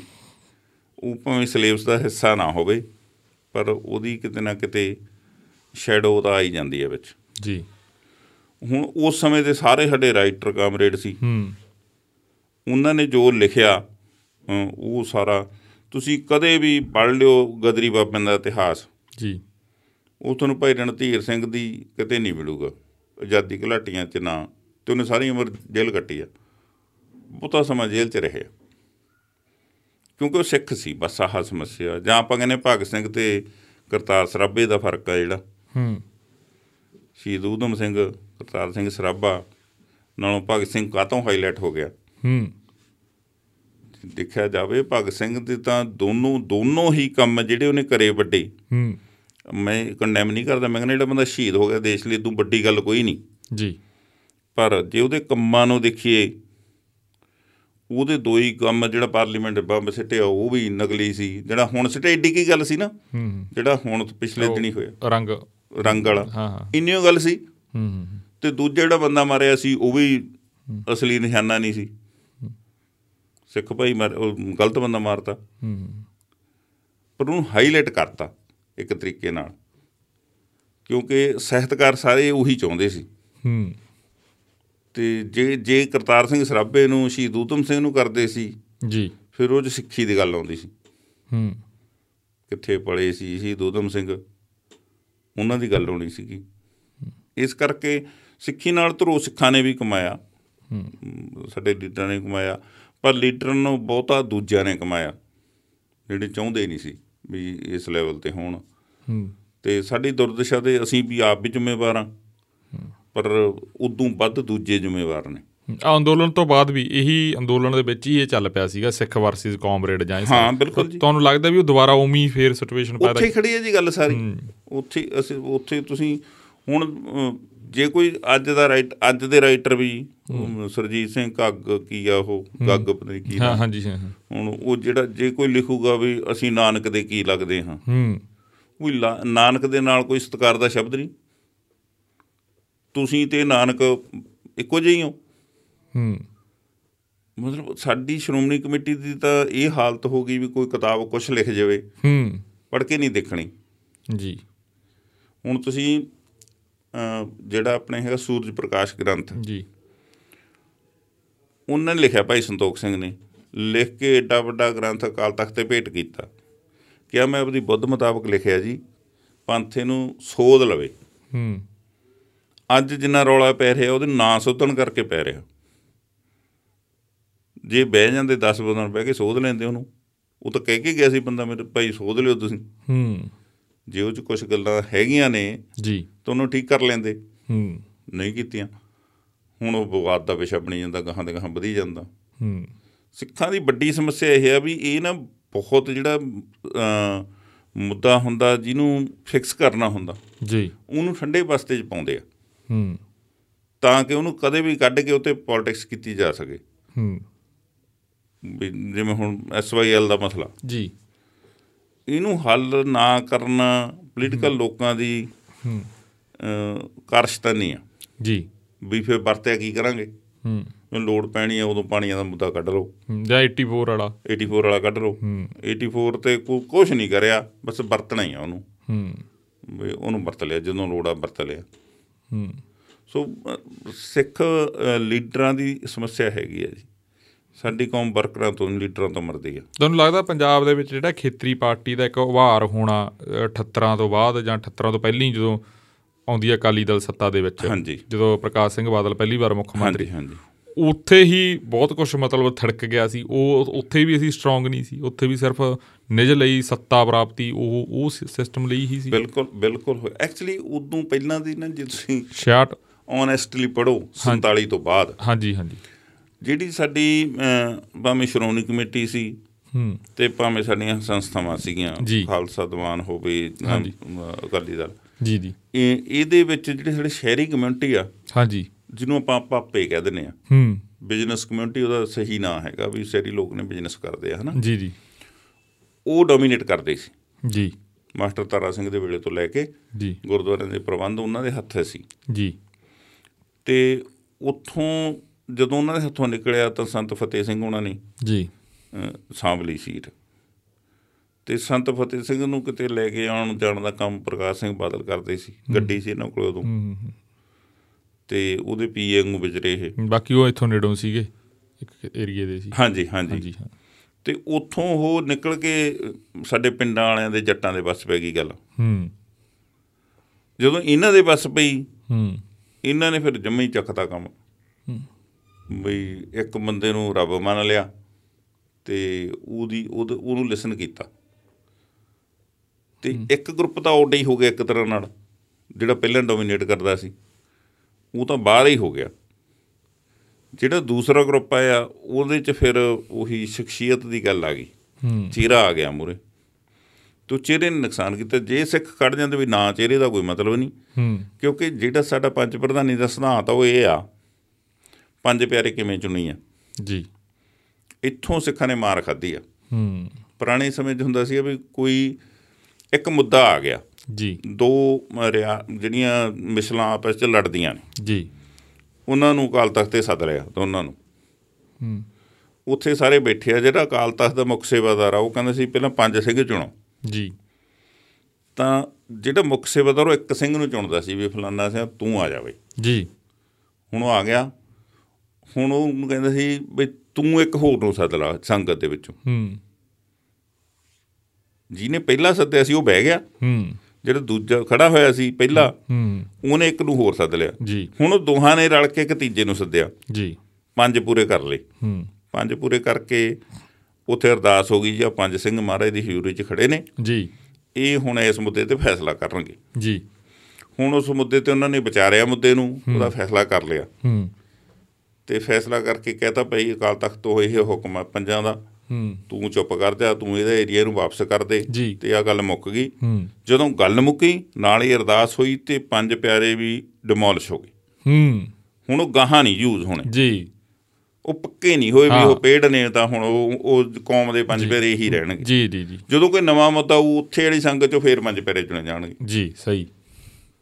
ਹੁਣ ਅਸੀਂ ਪੰਜ ਪਿਆਰੇ ਵੀ ਪੱਕੇ ਕਰ ਲਏ ਹੂੰ ਪੰਜ ਤੱਕ ਤਖਤਾਂ 'ਚ ਜੱਸੇਦਾਰ ਵੀ ਇਕੱਠੇ ਕਰ ਲਏ ਵੀ ਆਹ ਫਲਾਨਾ ਸਿਉਂ ਆ ਹੂੰ ਹੂੰ ਹੂੰ। ਆਹੀ ਨੇ ਇਹੀ ਫੈਸਲੇ ਕਰਨਗੇ ਉਹ ਫਿਰ ਫੈਸਲੇ ਹੀ ਕਰਦੇ ਆ ਚੰਗਾ ਵੀ ਤੂੰ ਜਾ ਪ੍ਰਕਰਮਾ ਕਰਕੇ ਆ ਜੀ ਪ੍ਰਕਰਮਾ ਕਰਨੀ ਸਜ਼ਾ ਹੁੰਦੀ ਆ ਹੂੰ ਪ੍ਰਕਰਮਾ ਕਰਨੀ ਤਾਂ ਸਿੱਖ ਦੇ ਵੱਡੇ ਭਾਗ ਹੁੰਦੇ ਆ ਕਿਸੇ ਨੂੰ ਅਕਾਲ ਤਖਤ ਤੇ ਸੱਦ ਕੇ ਗਿਆ ਵੀ ਜਾ ਤੂੰ ਪ੍ਰਕਰਮਾ ਕਰਕੇ ਆ ਦਰਬਾਰ ਸਾਹਿਬ ਦੀ ਜਾਂ ਕਿਸੇ ਨੂੰ ਕਹਿੰਦਾ ਤੈਨੂੰ ਸੇਵਾ ਲੱਗੀ ਤੂੰ ਇੰਨੇ ਪਾਠ ਪੰਜਾਬੀ ਸਾਹਿਬ ਦੇ ਕਰਨੇ ਆ ਤਨਖਾਹ ਲੱਗੀ ਆ ਤੈਨੂੰ ਜਪਜੀ ਸਾਹਿਬ ਦੇ ਪਾਠ ਕਰਨੇ ਤਨਖਾਹ ਸਜ਼ਾ ਬਣਾਤੀ ਹੂੰ ਸਜ਼ਾ ਸੀਗੀ ਜਦੋਂ ਕਹਿੰਦੇ ਸੀਗੇ ਵੀ ਇਹਦੇ ਕੋਲਡੇ ਮਾਰੋ ਹੂੰ ਜਿਹਨੇ ਕੋਈ ਗਲਤੀ ਕੀਤੀ ਹਾਂ ਆ ਜਿਵੇਂ ਹੁਣ ਸੁਖਬੀਰ ਬਾਦਲ ਨੇ ਮਾਫੀ ਮੰਗ ਤਾਂ ਲਈ ਪਰ ਉਹ ਉਵੇਂ ਪ੍ਰਵਾਨ ਕਿਉਂ ਨਹੀਂ ਹੋ ਰਹੀ ਪ੍ਰਵਾਨ ਨਹੀਂ ਕਿਉਂਕਿ- ਹਾਂ। ਪ੍ਰਵਾਨ ਕਿਵੇਂ ਹੋਊਗੀ ਹੂੰ। ਇਦਾਂ ਆਪੇ ਮ- ਮੰਗੀ ਮਾਫੀ ਪ੍ਰਵਾਨ ਥੋੜੀ ਹੁੰਦੀ ਆ ਹੂੰ ਤਾਂ ਉੱਥੇ ਜੇ ਉਹਨੂੰ ਮਤਲਬ ਸੱਦਿਆ ਹੁੰਦਾ ਹੂੰ ਉਹਨੂੰ ਕਹਿੰਦੇ ਬੰਨੋ ਇਹਨੂੰ ਇਮਲੀ ਹਾਂ, ਤਲਬ ਕੀਤਾ ਹੁੰਦਾ। ਤਲਬ ਕੀਤਾ ਹੁੰਦਾ ਫਿਰ ਉਹ ਮਾਫੀ ਮੰਗਦਾ ਹੂੰ ਉਦੋਂ ਵੀ ਮਹਾਰਾਜ ਰਣਜੀਤ ਸਿੰਘ ਨੇ ਮਾਰੇ ਨਹੀਂ ਸੀ ਕੋਲਡੇ ਹੂੰ ਹੁਕਮ ਹੀ ਹੋਇਆ ਸੀ ਜਦੋਂ ਉਹਨੇ ਕਹਿੰਦਾ ਵੀ ਮੈਂ ਤਿਆਰ ਆ ਜੀ ਮਾਰ ਲਓ ਹਾਂਜੀ ਮੈਂ ਕਹਿੰਦਾ ਚਲੋ ਠੀਕ ਆ ਵੀ ਇਹਨੇ ਗੱਲ ਮੰਨ ਲਈ ਆ ਹੂੰ ਮਤਲਬ ਉਹਨੂੰ ਇੱਕ ਉਹਦੀ ਹੈਂਕੜ ਜਾਂ ਉਹਦਾ ਹੰਕਾਰ ਕੱਢਣ ਦੀ ਉਹ ਗੱਲ ਸੀ ਜੀ ਮੁੜ ਕੇ ਪੰਥ ਖਾਲਸੇ ਨੇ ਕਹਿ ਵੀ ਦਿੱਤਾ ਸੀ ਤੂੰ ਇਹਦੇ ਨਾਲ ਹੁਣ ਵਿਆਹ ਕਰਾ ਲਾ ਜੇ ਇਹ ਮੋਰਾਂ ਨੂੰ ਤੂੰ ਰੱਖਣਾ ਦੱਸੀ ਹੂੰ ਮਤਲਬ ਉਹ ਕਹਿੰਦੇ ਠੀਕ ਹੈ ਫਿਰ ਹੁਣ ਪੰਥ ਦਾ ਹੁਕਮ ਹੋ ਗਿਆ ਹੂੰ ਵੀ ਇਸ ਔਰਤ ਨੇ ਫਿਰ ਵਿਆਹ ਕਰਾ ਤੂੰ ਉਹ ਇਹ ਹੈ ਜੀ ਅਸੀਂ ਨਾ ਬੇਸਿਕ ਤੋਂ ਥਿੜਕੇ ਹੋਏ ਆ ਹੂੰ ਤੁਹਾਨੂੰ ਇਹ ਲੱਗਦਾ ਹੈਗਾ ਵੀ ਬਾਹਰ ਜਦੋਂ ਤੁਸੀਂ ਕੈਨੇਡਾ ਰਹਿੰਦੇ ਹੋ ਜਾਂ ਅਮਰੀਕਾ ਜਾਂ ਹੋਰ ਬਹੁਤ ਸਾਰੇ ਸੈਲ ਖੇਤਰੀ ਪਾਰਟੀ ਨੂੰ ਲੈ ਕੇ ਉਵੇਂ ਦਿਲਚਸਪੀ ਹੁੰਦੀ ਆ ਜਿਵੇਂ ਭਰਵਾਲ ਸਾਹਿਬ ਨਾਲ ਇਹਨਾਂ ਮੈਂ- ਮੈਂ ਇਹਨਾਂ ਨਾਲ ਵੀ ਉਹ ਗੱਲ ਕਰਨੀ ਸੀਗੀ ਉਦੋਂ ਆਪਣੀ ਗੱਲ ਰਹਿ ਗਈ ਵੀ ਆਮ ਆਦਮੀ ਪਾਰਟੀ ਜਦੋਂ ਹੁੰਦਾ ਜਦੋਂ ਅੰਨਾ ਹਜ਼ਾਰੇ ਮੂਵਮੈਂਟ ਸਾਰਿਆਂ ਨੂੰ ਇੱਕ ਉਮੀਦ ਸੀ ਉਮੀਦ ਕਰਕੇ ਹੀ ਲੱਗੇ ਸੀ ਉਹਦੇ ਚ Yes. ਕੋਈ ਇਹ ਨਹੀਂ ਸੀ ਵੀ ਸਿੱਖਾਂ ਲਈ ਜਾਂ ਕੁਝ ਇਸ ਐਡਾ ਸੀਨ ਵੀ ਨਹੀਂ ਸੀ ਵੀ ਪੰਜਾਬ ਚ ਐ ਹੋ ਜਾਊਗਾ ਨਾ। ਜੋ ਬਹੁਤ ਜਲਦੀ ਹੋ ਗਿਆ ਬਹੁਤ ਹਾਂਜੀ, ਜਲਦੀ ਹਾਂਜੀ, ਹਾਂਜੀ। ਭਾਰਤ ਦੀ ਵਿੱਚ ਐਡਾ ਜਲਦੀ ਹੋਣਾ ਜਾਂ ਭਗਵੰਤ ਮਾਨ ਨੇ ਇੰਨਾ ਜਲਦੀ ਉਭਾਰ ਹਾਂਜੀ, ਹਾਂਜੀ। ਈਵਨ ਕਿ ਅਹ, ਪ੍ਰਕਾਸ਼ ਸਿੰਘ ਬਾਦਲ ਦਾ ਵੀ ਇੰਨਾ ਜਲਦੀ ਐ ਉਭਾਰ ਨਹੀਂ ਸੀਗਾ ਜਾਂ ਇਸ ਲੈਵਲ ਦਾ ਉਭਾਰ ਨਹੀਂ ਸੀ ਹੌਲੀ ਹੌਲੀ ਸੰਘਰਸ਼ ਕਰਕੇ ਫਿਰ ਉਹਨਾਂ ਦੀ 97 ਜਦੋਂ ਪੰਜਾਬੀ ਪਾਰਟੀ ਬਣ ਗਈ ਮੋਗਾ ਕਾਨਫਰੰਸ ਤੋਂ ਬਾਅਦ ਖੇਤਰੀ ਪਾਰਟੀ ਨੂੰ ਲੈ ਕੇ ਕੋਈ ਵਿਜ਼ਨ ਜਾਂ ਕੁਝ ਕਿਸੇ ਦੇ ਮਨ ਦੇ ਵਿੱਚ ਜਾਂ ਕੁਝ ਹੋ ਸਕਦਾ ਹੋਵੇ ਚਾਹੇ ਉਹ ਐਸਜੀਪੀਸੀ ਦਾ ਸਟਾਰਟਅਪ ਹੋਵੇ ਜਾਂ ਕਿਉਂਕਿ ਜਦੋਂ ਸਾਡੇ ਕੋਲੇ ਦੋ- ਦੋ ਗੱਲਾਂ ਨੇ ਜੀ ਜਿੰਨਾ ਚਾਹੇ ਤੁਹਾਡੀ ਖੇਤਰੀ ਪਾਰਟੀ ਹੋਵੇ ਹਾਂਜੀ ਜਿਹੜੀ ਨਾ ਪ੍ਰਕਾਸ਼ ਸਿੰਘ ਬਾਦਲ ਨੇ ਗੱਲ ਕਰੀ ਸੀ ਹੂੰ ਜੇ ਉਹਦੇ ਮਨ ਦੇ ਵਿੱਚ ਪਰਿਵਾਰਵਾਦ ਉਹ ਗੱਲਾਂ ਵੱਖਰੀਆਂ ਨੇ ਹਾਂਜੀ ਪਰ ਜਿਹੜੀ ਉਹਨੇ ਭਾਜਪਾ ਨਾਲ ਗੱਠਜੋੜ ਕਰਿਆ ਸੀ ਪੋਲੀਟੀਕਲੀ ਉਹ ਬਿਲਕੁਲ ਸਹੀ ਸੀ ਹੂੰ ਉਹਨੂੰ ਪਤਾ ਸੀ ਵੀ ਅਸੀਂ 13 ਸੀਟਾਂ ਵਾਲਿਆਂ ਨੂੰ ਸਾਨੂੰ ਕੁਝ ਨਹੀਂ ਮਿਲਣਾ ਜੀ ਸੈਂਟਰ ਤੋਂ ਹਾਂ ਇੱਥੇ ਅਸੀਂ ਸਾਰੀਆਂ ਵੀ ਜਿੱਤ ਜੀਏ ਹੂੰ ਕੋਈ ਫਰਕ ਨਹੀਂ ਪੈਂਦਾ ਯੂਪੀ ਚੋਂ ਇੰਨੀਆਂ ਸੀਟਾਂ ਆ ਜਾਣੀਆਂ ਨੇ ਉਹਨਾਂ ਕੋਈ ਇੰਨੀ ਠੀਕ ਹੈ। ਆਉਣੀ ਨਹੀਂ ਸਾਡਾ ਸਾਨੂੰ ਕਿਸੇ ਨੇ ਪੁੱਛਣਾ ਹੀ ਪਿਛਲੇ ਪਿੰਚਾਂ ਤੇ ਬਹਿ ਕੇ ਮੁੜਿਆ ਆਉਣਾ ਠੀਕ ਹੈ ਉਹਨਾਂ ਨੇ ਕਿਹਾ ਵੀ ਕਾਂਗਰਸ ਸਾਡੀ ਵਿਰੋਧੀ ਜਮਾਤ ਆ ਹੂੰ ਤੇ ਭਾਜਪਾ ਜਿਹੜੇ ਇਹ ਵੀ ਧਾਰਮਿਕ ਬੰਦੇ ਆ ਹੂੰ ਵੀ ਜਿਵੇਂ ਸਿੱਖਾਂ ਦਾ ਅਕਾਲੀ ਦਲ ਆ ਹੂੰ ਤਾਂ ਉਹਨਾਂ ਦਾ ਜਿਵੇਂ ਕਹਿ ਲਓ ਵੀ ਟਕਸਾਲ ਤੇ ਉਧਰ ਆਰਐਸਐਸ ਆਰਐਸਐਸ ਹਾਂ ਹਾਂ ਉਹ ਦੋਨੋਂ ਜਥੇਬੰਦੀਆਂ ਧਰਮ ਲਈ ਕੰਮ ਕਰਦੀਆਂ ਜੀ ਵੀ ਆਪਾਂ ਇਹਨਾਂ ਨਾਲ ਗੱਠਜੋੜ ਕਰ ਲਈਏ ਹੂੰ ਇਹਦੇ ਨਾਲ ਆਪਣੀ ਸੈਂਟਰ 'ਚ ਪੁੱਛਗਿੱਛ ਹੋ ਜੂਗੀ ਹੂੰ ਗੱਲ ਉਹ ਵਧੀਆ ਸੀ ਜੀ ਕੋਈ ਬੁਰੀ ਗੱਲ ਨਹੀਂ ਸੀ ਕਿਉਂਕਿ ਜੇ ਖੇਤਰੀ ਪਾਰਟੀ ਪੰਜਾਬ 'ਚ ਜਿੱਤੀ ਵੀ ਜਾਵੇ 30 ਸਾਲ ਸੈਂਟਰ ਨੇ ਹੱਥ ਘੁੱਟੀ ਰੱਖਣਾ ਹੂੰ ਕੀ ਕਰੋਗੇ ਤੁਸੀਂ ਪਰ ਖੇਤਰੀ ਸਾਨੂੰ ਸ- ਲੱਗਦਾ ਨਹੀਂ ਵੀ ਇਹ ਜਿਹੜੀ ਇੱਥੇ ਹੀ ਸਾਰਿਆਂ ਦਾ ਆ ਕੇ ਖੜ ਜਾਂਦਾ ਸੀ ਜੋ ਚੰਡੀਗੜ੍ਹ ਜਾਂਦੇ ਆ ਨਾ ਜਿਹੜੇ ਹਾਂਜੀ। ਸੀਨੀਅਰ ਜਰਨਲਿਸਟ ਜਾਂ ਹੋਰ ਲੋਕ ਮਿਲਦੇ ਆ, ਉਹ ਆਹੀ ਇੱਥੇ ਆ ਕੇ ਸਾਰਿਆਂ ਦੇ ਖੜ ਜਾਂਦੇ ਪਰ ਉਹ ਇਹ ਨਹੀਂ ਸੋਚਦੇ ਵੀ ਜਿਹੜਾ ਸਾਊਥ 'ਚ ਹੋ ਰਿਹਾ ਉਹ ਕਿਵੇਂ ਇੰਨਾ ਕੁਝ ਕਰ ਗਏ ਕਿਉਂਕਿ ਉਹਨਾਂ ਦੀ ਜਿਹੜੀ ਪਰਵਰਿਸ਼ ਆ ਉਹਨਾਂ ਦਾ ਜਿਹੜਾ ਅ, ਭੇਸ ਭੂਸ਼ ਆ ਗਈ ਉਹਨਾਂ ਦਾ ਜਿਹੜਾ ਖਾਣਾ ਗਾ ਹਾਂਜੀ। ਉਹ ਜਿਹੜੀਆਂ ਮੇਨ ਬੇਸਿਕ 4-5 ਚੀਜ਼ਾਂ ਉਹ ਬਚਾ ਲਈਆਂ ਉਹਨਾਂ ਨੇ ਬਿਲਕੁਲ। ਉਹਨਾਂ ਦੇ ਸਿਨੇਮੇ ਨੇ ਵੀ ਬਚਾ ਲਈਆਂ ਸਿਨੇਮੇ ਤੋਂ ਗਾਂ ਲੋਕਾਂ ਦੇ ਵਿੱਚ ਲੋਕਪ੍ਰਿਯਤਾ ਜਾਂ ਉਵੇਂ ਗਰਾਊਂਡ ਲੈਵਲ ਤੇ ਜਿਵੇਂ ਅਕਸਰ ਕਹਿੰਦੇ ਵੀ ਸਾਊਥ 'ਚ ਜਾਓ ਤੁਸੀਂ ਘਰਾਂ ਦੇ ਵਿੱਚ ਕਿਤਾਬਾਂ ਜ਼ਿਆਦਾ ਪੰਨਾਂਗੀਆਂ ਹੋਰ ਕ- ਸਮਾਨ ਘੱਟ ਹੁੰਦਾਗਾ ਸਿੰਪਲੀ ਉਹਨਾਂ ਦਾ ਵੇਸ਼ਭੂਸ਼ਾ ਵੀ ਉਹ ਚੀਜ਼ਾਂ ਤੇ ਨਹੀਂ ਕੰਮ ਉਵੇਂ ਹੋਇਆ ਚੱਕਰ ਹੋਰ ਹੋ ਗਿਆ ਜੀ ਅਸੀਂ ਨਾ ਅ, ਪੰਜਾਬ ਆ ਜਿਹੜਾ ਵਰਲਡ ਨਾਲ ਜੁੜਿਆ ਹੋਇਆ ਪੂਰੀ ਤਰ੍ਹਾਂ ਹਾਂਜੀ ਤੁਸੀਂ ਇੱਥੇ ਆਪਾਂ ਨੂੰ ਕੋਈ ਪਾਰਟੀ ਥੋੜੀ ਕਹਿੰਦੀ ਵੀ ਤੂੰ ਕੀ ਪਾਉਣਾ ਹਾਂ ਤੂੰ ਕਿਤਾਬਾਂ ਪੜ੍ਹਨੀਆਂ ਨਾ ਪੜ੍ਹਨੀਆਂ ਸਾਨੂੰ ਪਾਰਟੀ ਨਹੀਂ ਕਹਿੰਦੀ ਕੋਈ ਹਾਂ ਹਾਂ ਹਾਂ। ਅਸੀਂ ਹਰ ਘਰ ਇੰਟਰਨੈਸ਼ਨਲੀ ਜੁੜਿਆ ਹੋਇਆ ਹਰ ਘਰ 'ਚ ਹਰ ਰੋਜ਼ ਫੋਨ ਕਾਲ ਆਉਂਦੀ ਆ ਕੈਨੇਡਾ ਅਮਰੀਕਾ ਤੋਂ ਜੀ ਜੀ ਜੀ। ਉੱਥੇ ਕੀ ਚੱਲਦਾ ਇੱਥੇ ਪਤਾ ਇਹਨਾਂ ਨੂੰ ਹੂੰ ਹੂੰ ਹੂੰ ਹਨਾ ਇਹਨਾਂ ਨੂੰ ਮਿੰਟ ਮਿੰਟ ਦੀ ਖਬਰ ਬਾਹਰਲੇ ਵੱਡੇ ਮੁਲਕਾਂ ਦੀ ਹੁੰਦੀ ਆ ਹੂੰ ਹੂੰ ਉੱਥੋਂ ਇਨਫਲੂਐਂਸ ਆ ਹਰ ਘਰ 'ਚ ਹਰ ਸਾਲ ਮੇਰੇ ਵਰਗਾ ਕੋਈ ਕੈਨੇਡੀਅਨ ਬੰਦਾ ਆ ਜਾਂਦਾ ਹਾਂ ਹਨਾ ਉਹ ਤੋਂ ਇਹਨਾਂ ਨੂੰ ਲੱਗਦਾ ਆਪਾਂ ਯਾਰ ਕਿਹੜੀ ਕੀ ਕੁਰਤੇ ਪਜਾਮੇ ਪਾਈ ਫਿਰਦੇ ਆ ਹਾਂ ਇਹ ਚਲੋ ਤਾਂ ਦੁਨੀਆ ਬੜੀ ਦੂਰ ਚਲੀ ਗਈ ਆ ਹੂੰ ਹਨਾ ਪਾਰਟੀਆਂ ਨੇ ਸਾਨੂੰ ਇਹ ਨਹੀਂ ਕਹਿਣਾ ਤੁਹਾਡੀ ਭਾਸ਼ਾ ਤੁਹਾਡਾ ਆਹ ਭਾਸ਼ਾ ਤਾਂ ਅਸੀਂ ਵਿੱਚੋਂ ਨਹੀਂ ਉਹ ਠੀਕ ਆ ਪਰ ਉਹਨਾਂ ਹੋਲਡ ਜਿਵੇਂ ਹੁਣ ਤੁਸੀਂ ਕੇਰਲਾ ਚ ਜਾ ਵੜੋ ਕਰਨਾਟਕਾ ਚ ਜਾ ਵੜੋ ਜਿਹੜਾ ਲੋਕਾਂ ਦਾ ਹੋਲਡ ਜਾਂ ਖੇਤਰੀ ਪਾਰਟੀ ਦਾ ਜਿਹੜਾ ਹੋਲਡ ਆ ਜਿਹੜੀ ਉਹ ਅੱਖ ਚੱਕ ਪਾ ਕੇ ਗੱਲ ਕਰ ਰਹੇ ਆ ਹੋ ਸਕਦਾ ਹੁਣ ਘਟ ਗਿਆ ਹੋਵੇ ਪਰ ਹੈਗਾ ਹਜੇ ਤਾਂ ਅੱਜ ਤੱਕ ਵੀ ਹੈਗਾ ਉਹਨਾਂ ਦਾ ਬਹੁਤ ਪਾਵਰਫੁਲ ਆ ਕਾਂਗਰਸ ਦੇ ਵੀ ਕ- ਉੱਥੇ ਪੈਰ ਨਹੀਂ ਉਵੇਂ ਲੱਗਣ ਦਿੱਤੇ ਨਾ ਕਿ ਇੱਥੇ ਕਿਉਂ ਐਜੂਕੇਟਡ ਸਟੇਟਾਂ ਨੇ ਜੀ ਹਾਂ ਜਿੰਨੀ ਦੇਖੋ ਜਿੰਨੀਆਂ ਸਟੇਟਾਂ ਐਜੂਕੇਟਡ ਨੇ ਤੁਸੀਂ ਇੰਡੀਆ ਸਰਵੇ ਕਰ ਲਿਓ ਹੂੰ। ਜਿੱਥੇ ਐਜੂਕੇਸ਼ਨ ਆ ਹੂੰ ਉੱਥੇ ਪੋਲੀਟੀਕਲ ਬੰਦਿਆਂ ਦੀ ਪੁੱਛ ਪੜਤਾਲ ਨਹੀਂ ਹੁੰਦੀ ਹੂੰ ਕਿਉਂ ਐਜੂਕੇਟਡ ਵੋਟ ਆ ਜਿਹੜੀ ਉਹਨੂੰ ਤੁਸੀਂ ਉਵੇਂ ਭਰਮਾ ਨਹੀਂ ਸਕਦੇ ਨਾ ਧਰਮ ਦੇ ਨਾਂ ਤੇ ਹੂੰ ਨਾ ਤੁਸੀਂ ਅਹ, ਕਿਸੇ ਖਿੱਤੇ ਦੇ ਨਾਂ ਤੇ ਹੂੰ ਤੇ ਨਾ ਕਿਸੇ ਵੀ ਏਜੰਡੇ ਤੇ ਕਿਉਂਕਿ ਉਹ ਇੰਟੈਲੈਕਚੁਅਲ ਹੋ ਗਈ ਵੋਟ ਉਹਨੇ ਸੋਚ ਸਮਝ ਕੇ ਉਹਦੇ ਨਫੇ ਨੁਕਸਾਨ ਦੇਖ ਕੇ ਵੋਟ ਪਾਉਣੀ ਆ ਪੰਜਾਬ ਦੇ ਵਿੱਚ ਜਿਹੜੀ ਸਾਡੀ ਐਜੂਕੇਸ਼ਨ ਆ ਐਜੂਕੇਸ਼ਨ ਤਾਂ ਪਾਲਿਸੀ ਨਹੀਂ ਬਣੀ ਯਾਰ ਪੰਜਾਬ ਦੀ ਹੁਣ ਤੱਕ ਹੂੰ ਮੈਨੂੰ ਯਾਦ ਆ ਜਦੋਂ ਬੀਬੀ ਉਪਿੰਦਰ ਕੌਰ ਐਜੂਕੇਸ਼ਨ ਜੀ, ਮਿਨਿਸਟਰੀ ਅਸੀਂ ਅਕਾਲੀ ਬੜੀ ਸਰਕਾਰ। ਕੋਸ਼ਿਸ਼ ਕੀਤੀ ਵੀ ਅਸੀਂ ਬੀਸੀ ਦਾ ਜਿਹੜਾ ਕੈਰੀਕੁਲਮ ਆ ਹੂੰ ਉਹਦੇ ਤੋਂ ਅਸੀਂ ਬਣਾ ਦਿੰਨੇ ਆ ਤੁਹਾਨੂੰ ਤੁਸੀਂ ਐਜੂਕੇਸ਼ਨ ਪਾਲਿਸੀ ਲੈ ਕੇ ਆਓ ਜੀ ਉਹ ਕਹਿੰਦੀ ਵੀ ਮੈਨੂੰ ਤਾਂ ਮੇਰੇ ਆਕਾ ਕਹਿੰਦੇ ਵੀ ਤੂੰ ਕਿਹੜੇ ਕੰਮਾਂ 'ਚ ਪਈ ਫਿਰਦੀ ਆਂ ਬੀਬੀ ਤੂੰ ਰਿਬਨ ਰੂਬਨ ਕੱਟਿਆ ਕਰ ਹੂੰ ਵੀ ਤੂੰ ਕੀ ਲੈਣਾ ਇਹਨਾਂ ਚੀਜ਼ਾਂ ਤੋਂ ਹਾਂ। ਮਤਲਬ ਐਜੂ ਤੁਹਾਨੂੰ ਯਾਦ ਹੋਣਾ ਮੈਨੂੰ ਪਤਾ ਮੈਂ ਰਾੜਾ ਸਾਹਿਬ ਕਾਲਜ ਪੜ੍ਹਿਆ ਜੀ ਜਿਹੜਾ ਉਹ ਕਾਲਜ ਆ ਉਹ ਅਮ, ਪਟਿਆਲਾ ਰਿਆਸਤ 'ਚ ਪੈਂਦਾ ਸੀ ਹੂੰ ਦੂਜੇ ਪਾਸੇ ਅੰਗਰੇਜ਼ੀ ਰਾਜ ਲੁਧਿਆਣਾ ਸੀ ਤੇ ਜਿਹੜਾ ਰਾੜਾ ਸਾਹਿਬ ਗੁਰਦੁਆਰਾ ਉਹ ਪਟਿਆਲਾ ਰਿਆਸਤ ਦੇ ਵਿੱਚ ਆ ਤੇ ਜਿੰਨਾ ਚਿਰ ਪ- ਪਟਿਆਲਾ ਰਿਆਸਤ ਜਿਉਂਦੀ ਰਹੀ ਹੂੰ ਉੱਥੋਂ ਵਾਲੇ ਜਿਹੜੇ ਸੰਤ ਸੀ ਹੂੰ ਉਹ ਡੇਰਾ ਕਹਿੰਦੇ ਹੁੰਦੇ ਸੀ ਗੁਰਦੁਆਰਾ ਨਹੀਂ ਸੀ ਕਹਿੰਦੇ ਜੀ ਜੇ ਕਿਸੇ ਨੂੰ ਕਹਿਣਾ ਭਾਈ ਡੇਰੇ ਆ ਜੀ ਹੂੰ ਤੇ ਇਹ ਵੀ ਕੁਐਸਚਨ ਬਹੁਤ ਲੋਕਾਂ ਦੇ ਮਨਾਂ 'ਚ ਹੁੰਦਾ ਵੀ ਉਹ ਨਿਸ਼ਾਨ ਸਾਹਿਬ ਨਹੀਂ ਲਾਉਂਦੇ ਜੀ ਹੂੰ ਨਿਸ਼ਾਨ ਸਾਹਿਬ ਲਾਉਣ ਨਹੀਂ ਸੀ ਦਿੰਦੇ ਹੂੰ ਪਟਿਆਲਾ ਰਿਆਸਤ 'ਚ ਗੁਰਦੁਆਰੇ ਦੀ ਇਜਾਜ਼ਤ ਨਹੀਂ ਸੀ ਮਿਲਦੀ ਬਣਾਉਣ ਦੀ ਹੂੰ ਮਹਾਰਾਜਾ ਕਹਿੰਦੇ ਸੀ ਵੀ ਜੇ ਪੜ ਗਏ ਹੂੰ ਜੇ ਗੁਰਦੁਆਰਾ ਹੋਇਆ ਜਾਗਰੂਕ ਹੋ ਗਏ ਫਿਰ ਰਾਜ ਨਹੀਂ ਕਰ ਹੋਣਾ ਫਿਰ ਉਹਨੂੰ ਸਕੂਲ ਨਹੀਂ ਬਣਾਉਣ ਦਿੱਤਾ ਕਾਲਜ ਨਹੀਂ ਬਣਾਉਣ ਦਿੱਤਾ ਫਿਰ ਉਹਨਾਂ ਨੇ ਬਿਲਕੁਲ ਜਿਹੜਾ ਵੱਟ ਦੇ ਨਾਲ ਲੁਧਿਆਣੇ ਵਾਲੇ ਰਾਜ ਦਾ ਆਖਰੀ ਖਿੱਤਾ ਸੀ ਹੂੰ ਖੇਤ ਸੀ ਉਹ ਖਰੀਦਿਆ ਉਹਦੇ ਵਿੱਚ ਕਾਲਜ ਬਣਾਇਆ ਭਈ ਇਹ ਪਿੰਡਾਂ ਦੇ ਲੋਕਾਂ ਨੂੰ ਐਜੂਕੇਸ਼ਨ ਦੇਣੀ ਹੈ ਪਰ ਮਹਾਰਾਜੇ ਨੇ ਤਾਂ ਦੇਣ ਨਹੀਂ ਦੇਣੀ ਹੂੰ ਇਸ ਲਈ ਕੋਈ ਵੀ ਰਾਜਾ ਉਹ ਆਪਣੀ ਪਰਜਾ ਨੂੰ ਅਨਪੜ੍ਹ ਹੀ ਰੱਖਣਾ ਚਾਹੁੰਦਾ ਹੂੰ ਉਹਨੂੰ ਉਹ 'ਚ ਹੀ ਫਾਇਦਾ ਕੇਰਲਾ ਵਰਗੇ ਰਾਜ ਪਹਿਲਾਂ ਹੀ ਐਜੂਕੇਟਡ ਹੋ ਗਏ ਸੀ ਹੂੰ ਅਸੀਂ ਉਹਨਾਂ ਦਾ ਮੁਕਾਬਲਾ ਪੰਜਾਬ ਵਾਲੇ ਨਹੀਂ ਕਰ ਅਸੀਂ ਤਾਂ ਸਾਡੀ ਤਾਂ ਐਜੂਕੇਸ਼ਨ ਸਾਡਾ ਪੜ੍ਹੇ ਲਿਖੇ ਵੀ ਅਨਪੜ੍ਹ ਵਰਗੇ ਹੀ ਹੈ ਬੰਦਾ ਤੁਸੀਂ ਹੁਣ ਇੱਥੇ ਦੇਖ ਲਓ ਮੈਂ ਉੱਥੇ ਬ- ਸਾਡੇ ਬੱਚੇ ਇੱਥੋਂ ਜਾਂਦੇ ਆ ਉਹਨਾਂ ਨੂੰ ਜੇ ਮੈਂ ਪੁੱਛਦਾ ਮੈਂ ਵਾਈਫ ਦੀ ਭਤੀਜੀ ਕਿ ਉਹਨਾਂ ਨੂੰ ਪੁੱਛਿਆ ਵੀ ਪੁੱਤ 1984 ਕੀ ਹੋਇਆ ਸੀ ਹੂੰ ਉਹ ਕਹਿੰਦੀ ਪਤਾ ਨਹੀਂ ਕੋਈ ਰੌਲਾ ਜਿਹਾ ਪਿਆ ਸੀ ਹੂੰ ਉਹ ਸਾਡੇ ਪਰਿਵਾਰ ਸਾਡੇ ਕੋਲ ਰਹਿੰਦੀ ਸੀ ਹੱਸਣ ਲੱਗ ਗਏ ਹਨਾ ਬੇਟਾ ਕਹਿੰਦਾ ਵੀ ਇੰਦਰਾ ਗਾਂਧੀ ਕੌਣ ਸੀ ਇਹ ਪਤਾ ਨਹੀਂ ਕੋਈ ਦਿੱਲੀ ਸੀਗੀ ਬੁੜੀ ਕੋਈ ਹੂੰ ਤੁਹਾਨੂੰ ਸੁਚੇਤ ਹੀ ਨਹੀਂ ਤੁਹਾਨੂੰ ਦੱਸਿਆ ਹੀ ਨਹੀਂ ਗਿਆ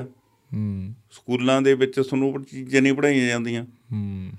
ਹੁਣ ਤੁਸੀਂ ਦੇਖੋ ਆਹ ਖੇਤੀਬਾੜੀ ਬਾਰੇ ਜਿਹੜਾ ਖਸਰਾ ਨੰਬਰ ਤੇ ਖਤੋਨੀ ਨੰਬਰ ਟੌਨੀ ਨੰਬਰ ਆ ਹੂੰ ਮੈਂ ਐਮਏ ਕੀਤੀ ਪੰਜਾਬੀ ਦੀ ਮੈਨੂੰ ਨਹੀਂ ਪਤਾ ਹੂੰ ਕੀ ਨੇ ਤੇ ਮੇਰਾ ਬਾਅਦ ਸਾਰੀ ਉਮਰ ਪੈਣਾ ਇਹਨਾਂ ਨਾਲ ਹੂੰ ਤੇ ਹਮੇਸ਼ਾ ਪੰਜਾਬੀਆਂ ਦਾ ਹੀ ਰਾਜ ਰਿਹਾ ਉਹਨਾਂ ਨੇ ਕਦੇ ਕੋਸ਼ਿਸ਼ ਨਹੀਂ ਕੀਤੀ ਵੀ ਸਕੂਲ 'ਚ ਇੱਕ ਸਬਜੈਕਟ ਲਾ ਦਿਓ ਇਹਨਾਂ ਨੂੰ ਜਮ੍ਹਾਂਬੰਦੀ ਦਾ ਪਤਾ ਲੱਗੇ ਹੂੰ ਪਿੰਡਾਂ ਵਾਲੇ ਸਕੂਲਾਂ 'ਚ ਹੀ ਲਾ ਦਿਓ ਜੇ ਹੋਰ ਕੁਝ ਨਹੀਂ ਹੂੰ ਜਿਹੜੀ ਸਾਡੀ ਸਭ ਤੋਂ ਵੱਡੀ ਧਰੋਹਰ ਜ਼ਮੀਨ ਆ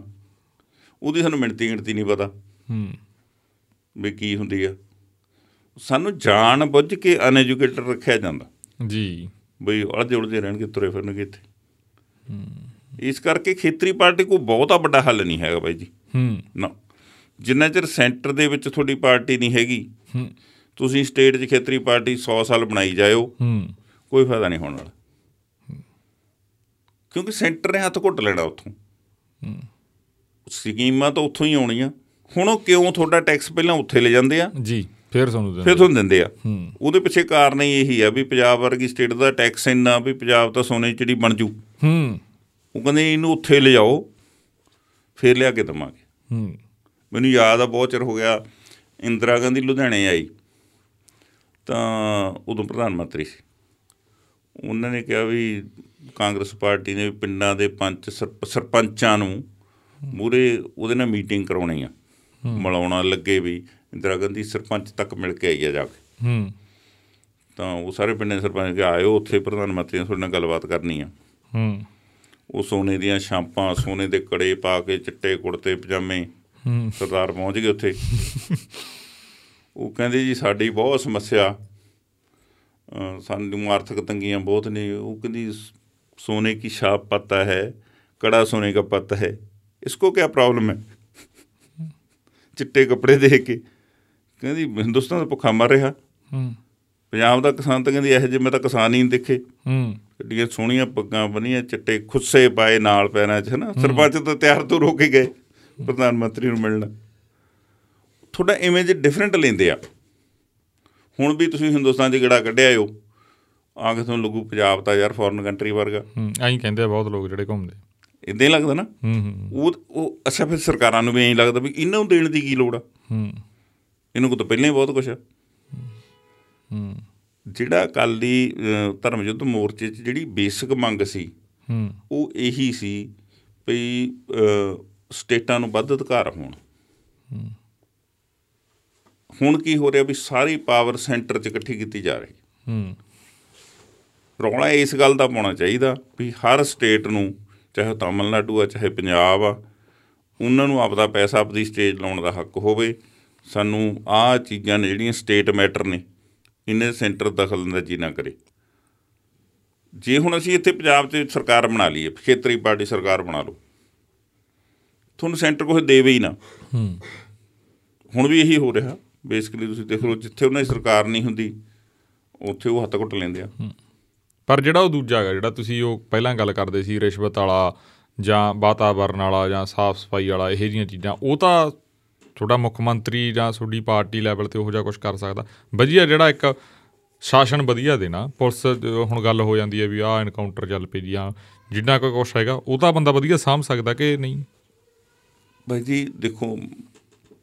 ਰੇਲਵੇ ਦਾ ਐਕਸੀਡੈਂਟ ਹੋ ਜਵੇ ਜੇ ਟ੍ਰੇਨ ਦਾ ਹਾਂਜੀ ਪੱਤਰਕਾਰ ਜਾ ਕੇ ਨਾ ਜਿਹੜਾ ਮਿਨਿਸਟਰ ਆ ਹੂੰ ਟ੍ਰੇਨ ਨਾਲ ਉਹਨੂੰ ਮਾਈਕ ਦੱਸੋ ਜੀ ਗੱਡੀਆਂ ਭਿੜ ਗਈਆਂ ਦੋ ਹੂੰ ਉਹ ਕੀ ਕਰੂਗਾ ਹੂੰ ਉਹਦਾ ਕੰਮ ਥੋੜੀ ਹੈ ਗੱਡੀਆਂ ਦੇ ਐਕਸੀਡੈਂਟ ਦੇਖਣੇ ਹੂੰ ਉਹ ਕਹੂਗਾ ਜਾਂਚ ਕਰ ਰਹੇ ਹਾਂ ਹੂੰ। ਤੇ ਦੋ ਚਾਰ ਦਿਨਾਂ ਚ ਜਾਂਚ ਦੇ ਨਤੀਜੇ ਆ ਜਾਣਗੇ ਫਿਰ ਤੁਹਾਨੂੰ ਦੱਸਾਂਗੇ ਹੂੰ। ਟਾਈਮ ਟੱਪ ਗਿਆ ਪੱਤਰਕਾਰ ਨੂੰ ਖਬਰ ਮਿਲ ਗਈ ਹੂੰ ਤੇ ਉਹਨੂੰ ਬਿਆਨ ਦੇਣ ਨੂੰ ਥਾਂ ਮਿਲ ਗਿਆ ਹੋਰ ਮਸ਼ਹੂਰੀ ਹੋ ਗਈ ਵੀ ਇਹ ਰੇਲ ਮੰਤਰੀ ਉਹ ਤਾਂ ਰੇਲ ਮੰਤਰੀ ਦਾ ਪਤਾ ਹੀ ਨਹੀਂ ਲੱਗਦਾ ਹੁੰਦਾ ਵੀ ਕੌਣ ਆ ਹੂੰ ਜਿੰਨਾ ਚਿਰ ਐਕਸੀਡੈਂਟ ਨਾ ਹੋਵੇ ਰੇਲ ਮੰਤਰੀ ਨੂੰ ਕੋਈ ਨਹੀਂ ਪੁੱਛਦਾ ਹੂੰ ਹੁਣ ਉਹ ਤਾਂ ਨਾਰਥ ਜ਼ੋਨ ਦਾ ਜਿਹੜਾ ਉੱਥੋਂ ਦਾ ਇੰਚਾਰਜ ਆ ਹੂੰ ਉਸ ਸਟੇਸ਼ਨ ਮਾਸਟਰ ਆ ਜਿਹੜਾ ਉਹ ਦੱਸੂ ਵੀ ਐਕਸੀਡੈਂਟ ਕਿਉਂ ਹੋ ਗਿਆ ਉਹਨੂੰ ਤਾਂ ਪੱਤਰਕਾਰ ਵੀ ਨਹੀਂ ਪੁੱਛਦੇ ਰੇਲ ਮੰਤਰੀ ਨੂੰ ਪੁੱਛਦੇ ਆ ਜਾ ਕੇ ਹੂੰ। ਸਾਡੀ ਸਫਾਈ ਸਾਡੇ ਆਲੇ ਦਾਲੇ ਦੀ ਸਫਾਈ ਅਸੀਂ ਉਹ ਕਰਨੀ ਆ ਹੂੰ ਜੇ ਬੰਦਾ ਕਹੇ ਵੀ ਹਰ ਘਰ ਨੂੰ ਆਪਦੀ ਆਪਦੀ ਜ਼ਿੰਮੇਵਾਰੀ ਹੋ ਯਾਰ ਮੇਰਾ ਆਲਾ ਦੁਆਲਾ ਸਾਫ਼ ਹੋਵੇ ਜੀ ਜੀ ਮੈਂ ਸਾਡੇ ਪਿੰਡ ਦੇਖਦਾ ਜੀ ਸਾਡੇ ਪਿੰਡ ਸਰਕਾਰ ਨੇ ਜਾਂ ਪਤਾ ਨਹੀਂ ਕਿਹਨੇ ਲਾਏ ਆ ਉਹ ਜਿੱਥੇ ਤਿੱਖੇ ਮੋੜ ਸੀ ਉੱਥੇ ਨਾ ਗੋਲ ਸ਼ੀਸ਼ੇ ਲਾਏ ਹੋਏ ਪਿੰਡ ਹਾਂਜੀ ਹਾਂਜੀ ਹੁਣ ਸਰਕਾਰ ਨੇ ਤਾਂ ਲਾਤੇ ਇੱਕ ਵਾਰੀ ਹੁਣ ਜਿਹੜੇ ਉੱਥੇ ਰਹਿਣ ਵਾਲੇ ਜਿਹਨੂੰ ਸਾਫ਼ ਤਾਂ ਕਰ ਸਕਦੇ ਆ। ਕਿਸੇ ਪਿੰਡ ਸਾਫ਼ ਸ਼ੀਸ਼ਾ ਨਹੀਂ ਮਿਲੂ ਤੁਹਾਨੂੰ ਮਤਲਬ ਕੁਝ ਨਹੀਂ ਦਿਸਦਾ ਉਹਦੇ ਵਿੱਚ ਕਿੱਡੀ ਕੁ ਗੱਲ ਆ ਉਹ ਵੀ 1 ਲੀਟਰ ਪਾਣੀ ਦੇ ਵਿੱਚ ਲੀਰ ਪਾ ਕੇ ਹੂੰ ਹਫ਼ਤੇ ਬਾਅਦ ਬੰਦਾ ਫਿਰ ਸ਼ੀਸ਼ਾ ਸਾਫ਼ ਹੋ ਜਾਊਗਾ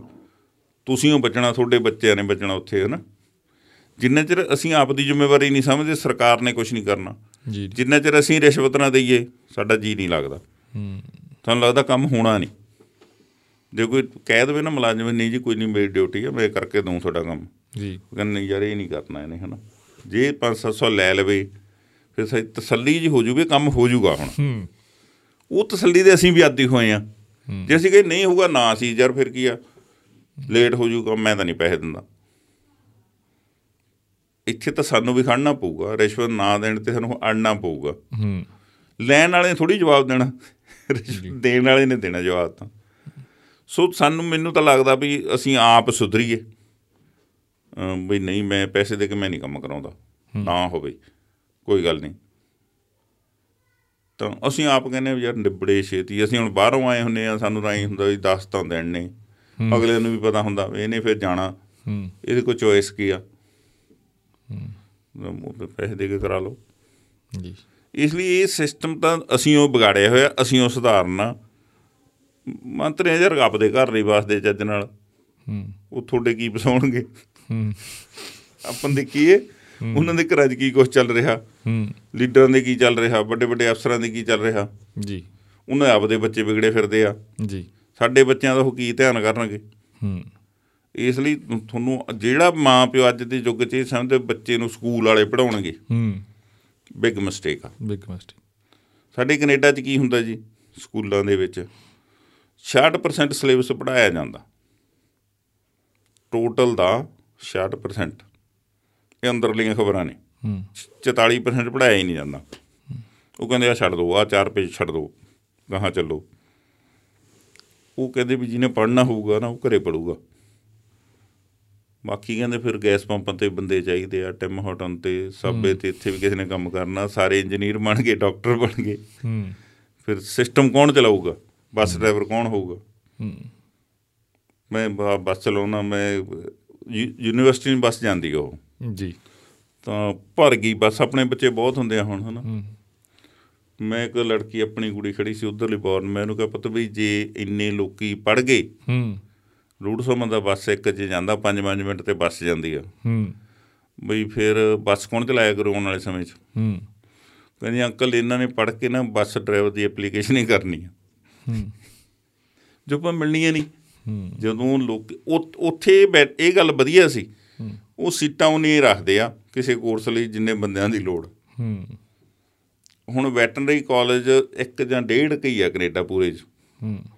ਉਹ ਕਹਿੰਦੇ ਇੰਨੇ ਕੁ ਦੀ ਲੋੜ ਆ ਬਸ ਬਾਹਰੋਂ ਆ ਜਾਣੇ ਬਾਕੀ ਦੇ ਸੋ ਇੱਥੇ ਕੀ ਆ ਵੀ ਥਾਂ ਥਾਂ ਬੀਐਡ ਕਾਲਜ ਆ ਹੂੰ ਪੋਜੀਸ਼ਨ ਕੋਈ ਹੈ ਨਹੀਂ ਬੀਐਡ ਵਾਲੇ ਫਿਰ ਉਹ ਕਰਕੇ ਵਿਚਾਰੇ ਤੁਰੇ ਫਿਰਦੇ ਆ ਕਹਿੰਦੇ ਪੁਲਿਸ 'ਚ ਭਰਤੀ ਹੋਣੀ ਆ ਉੱਥੇ ਪੀਐਚਡੀ ਬੰਦੇ ਤੁਰੇ ਫਿਰਦੇ ਆ ਹੂੰ ਤੇ ਇੱਕ ਦਿਨ ਸੀਗਾ ਵੀ ਕਿਤੇ ਕਲਾਸ 4 ਦੀ ਹੂੰ। ਭਰਤੀ ਸੀ ਉਹ ਚ ਐਮਏ ਐਮਐਡ ਬੰਦੇ ਤੁਰੇ ਫਿਰਦੇ ਆ ਜਦ ਸਰਕਾਰੀ ਨੌਕਰੀ ਮਿਲ ਜੂਗੀ ਹਨਾ ਹੂੰ ਤੇ ਕਿਹਨੂੰ ਕਿਹਨੂੰ ਦੇਣਗੇ ਗਵਰਨਮੈਂਟ ਦੇ ਵਾਸਤੇ ਰੋਗ ਨਹੀਂ ਜੀ ਜਿੰਨੇ ਕਿ ਜਵਾਕ ਇੱਥੋਂ ਚਲੇ ਗਏ ਜੇ ਇਹਨਾਂ ਕੋ ਸਰਵਿਸਿਸ ਹੁੰਦੀਆਂ ਰਹਿੰਦੇ ਤਾਂ ਉਹੀ ਮਿਲ ਜਾਣੀ ਚਾਹੀਦੀ ਸੀ ਹੂੰ ਇੰਟੈਲੀਜੈਂਟ ਬੱਚੇ ਤਾਂ ਚਲੇ ਹੀ ਗਏ ਸਾਰੇ ਹੁਣ ਜਿਹੜੇ ਪਿੱਛੇ ਰਹਿ ਗਏ ਇਹਨਾਂ ਨੂੰ ਵੀ ਨਹੀਂ ਮਿਲ ਰਹੀਆਂ ਜੋਬਾਂ ਤੇ ਜੋਬ ਦੀ ਆਸ ਰੱਖਣੀ ਵੀ ਮੈਨੂੰ ਲੱਗਦਾ ਕੋਈ ਬੜੀ ਸਿਆਣੀ ਗੱਲ ਨਹੀਂ ਹੈਗੀ ਜ਼ਿੰਦਗੀ 'ਚ ਕਾਮਯਾਬ ਹੋਣਾ ਮੈਂ ਸਰਕਾਰੀ ਨੌਕਰੀ ਕਰਕੇ ਕਾਮਯਾਬ ਹੋਊਂਗਾ ਹੂੰ ਅਮ, ਆਪੇ ਹੀ ਤੁਸੀਂ ਬੈਂਕ ਬਣਨ ਦੀ ਕੋਸ਼ਿਸ਼ ਕਰੋ ਹੂੰ ਮਤਲਬ ਇਹ ਤਾਂ ਨਹੀਂ ਹੈਗਾ ਵੀ ਕੋਈ ਕਰਕੇ ਦਊਗਾ ਭਗਵੰਤ ਮਾਨ ਸਾਹਿਬ ਕੀ ਕਰਕੇ ਦੇਣਗੇ ਤੁਹਾਨੂੰ ਹੂੰ ਆਪ ਹਿੰਮਤ ਕਰਨੀ ਪਊਗੀ ਜਿੰਨਾ ਚਿਰ ਅਸੀਂ ਆਪ ਨਹੀਂ ਕਰਦੇ ਉੱਥੇ ਇਹ ਕਰਦੀਆਂ ਯਾਰ ਉਹ- ਉਹੀ ਬੱਚੇ ਜਿਹੜੇ ਇੱਥੋਂ ਜਾਂਦੇ ਆ ਇੱਥੇ ਇਹ ਆਪ ਚਾਹ ਨਹੀਂ ਪੀਂਦੇ ਉੱਥੇ ਜਾ ਕੇ ਭੱਜੇ ਨੇਠੇ ਫਿਰਦੇ ਆ, ਕਰਦੇ ਆ ਸਭ ਕੁਝ ਜੀ ਸੋ ਇੱਥੇ ਇੱਥੇ ਕਲਚਰ ਨਹੀਂ ਕੰਮ ਦਾ ਸਮੱਸਿਆ ਇੱਕ ਵੱਡੀ ਇਹ ਆ ਸਾਡੇ ਪਿੰਡਾਂ ਦੇ ਵਿੱਚ ਕੰਮ ਕਰਨ ਦਾ ਕਲਚਰ ਨਹੀਂ ਉੱਥੇ ਕੰਮ ਦਾ ਕਲਚਰ ਆ ਕਿਰਤ ਪ੍ਰਧਾਨ ਮੁਲਕ ਆ ਜਿਹੜਾ ਕੰਮ ਨਹੀਂ ਕਰਦਾ ਉਹ ਕਹਿੰਦਾ ਮੈਂ ਵਿਹਲਾ ਹੀ ਕਰੂੰ ਸਾਰੇ ਤਾਂ ਕੰਮ ਤੇ ਗਏ ਨੇ ਜੀ ਜੇ ਹੁਣ ਦਿਨ ਨੂੰ ਇੱਕ ਬੰਦਾ ਘਰੇ ਰਹਿ ਗਿਆ ਕੰਮ ਤੇ ਨਹੀਂ ਗਿਆ ਹਾਂ ਜੀ ਉਹ ਸਾਰੀ ਦਿਹਾੜੀ ਬੋਰ ਹੋਊਗਾ ਸ਼ਾਮ ਨੂੰ ਜਦੋਂ ਬੈਠੂਗਾ ਵੀ ਮੇਰਾ ਕੋਈ ਗੱਲਾਂ ਕਰੂ ਆ ਕੇ ਉਹਨਾਂ ਨੇ ਥੱਕੇ ਉਹਨਾਂ ਨੇ ਕਹਿਣਾ ਵੀ ਨਹੀਂ ਇਸ ਤਾਂ ਸੌਣ ਲੱਗੇ ਆ ਉਹ ਸੌਣਗੇ ਫੇਰ ਜਾਗਦਾ ਲੱਤਾਂ ਮਰੀ ਜੋ ਰਜਾਈ ਚ ਜੀ ਇਸ ਲਈ ਉੱਥੇ ਕੰਮ ਦਾ ਕਲਚਰ ਆ ਇੱਥੇ ਕੰਮ ਨਾ ਕਰਨ ਦਾ ਕਲਚਰ ਆ ਹੂੰ ਇਹ ਬਦਲ ਲਓ ਜਿਹੜੇ ਇੱਥੇ ਕੰਮ ਕਰਦੇ ਤੁਸੀਂ ਕੰਮ ਕਰਦੇ ਹੋ ਤੁਹਾਨੂੰ ਕੋਈ ਘਾਟ ਆ ਬਹੁਤ ਜ਼ਿੰਦਗੀ ਚ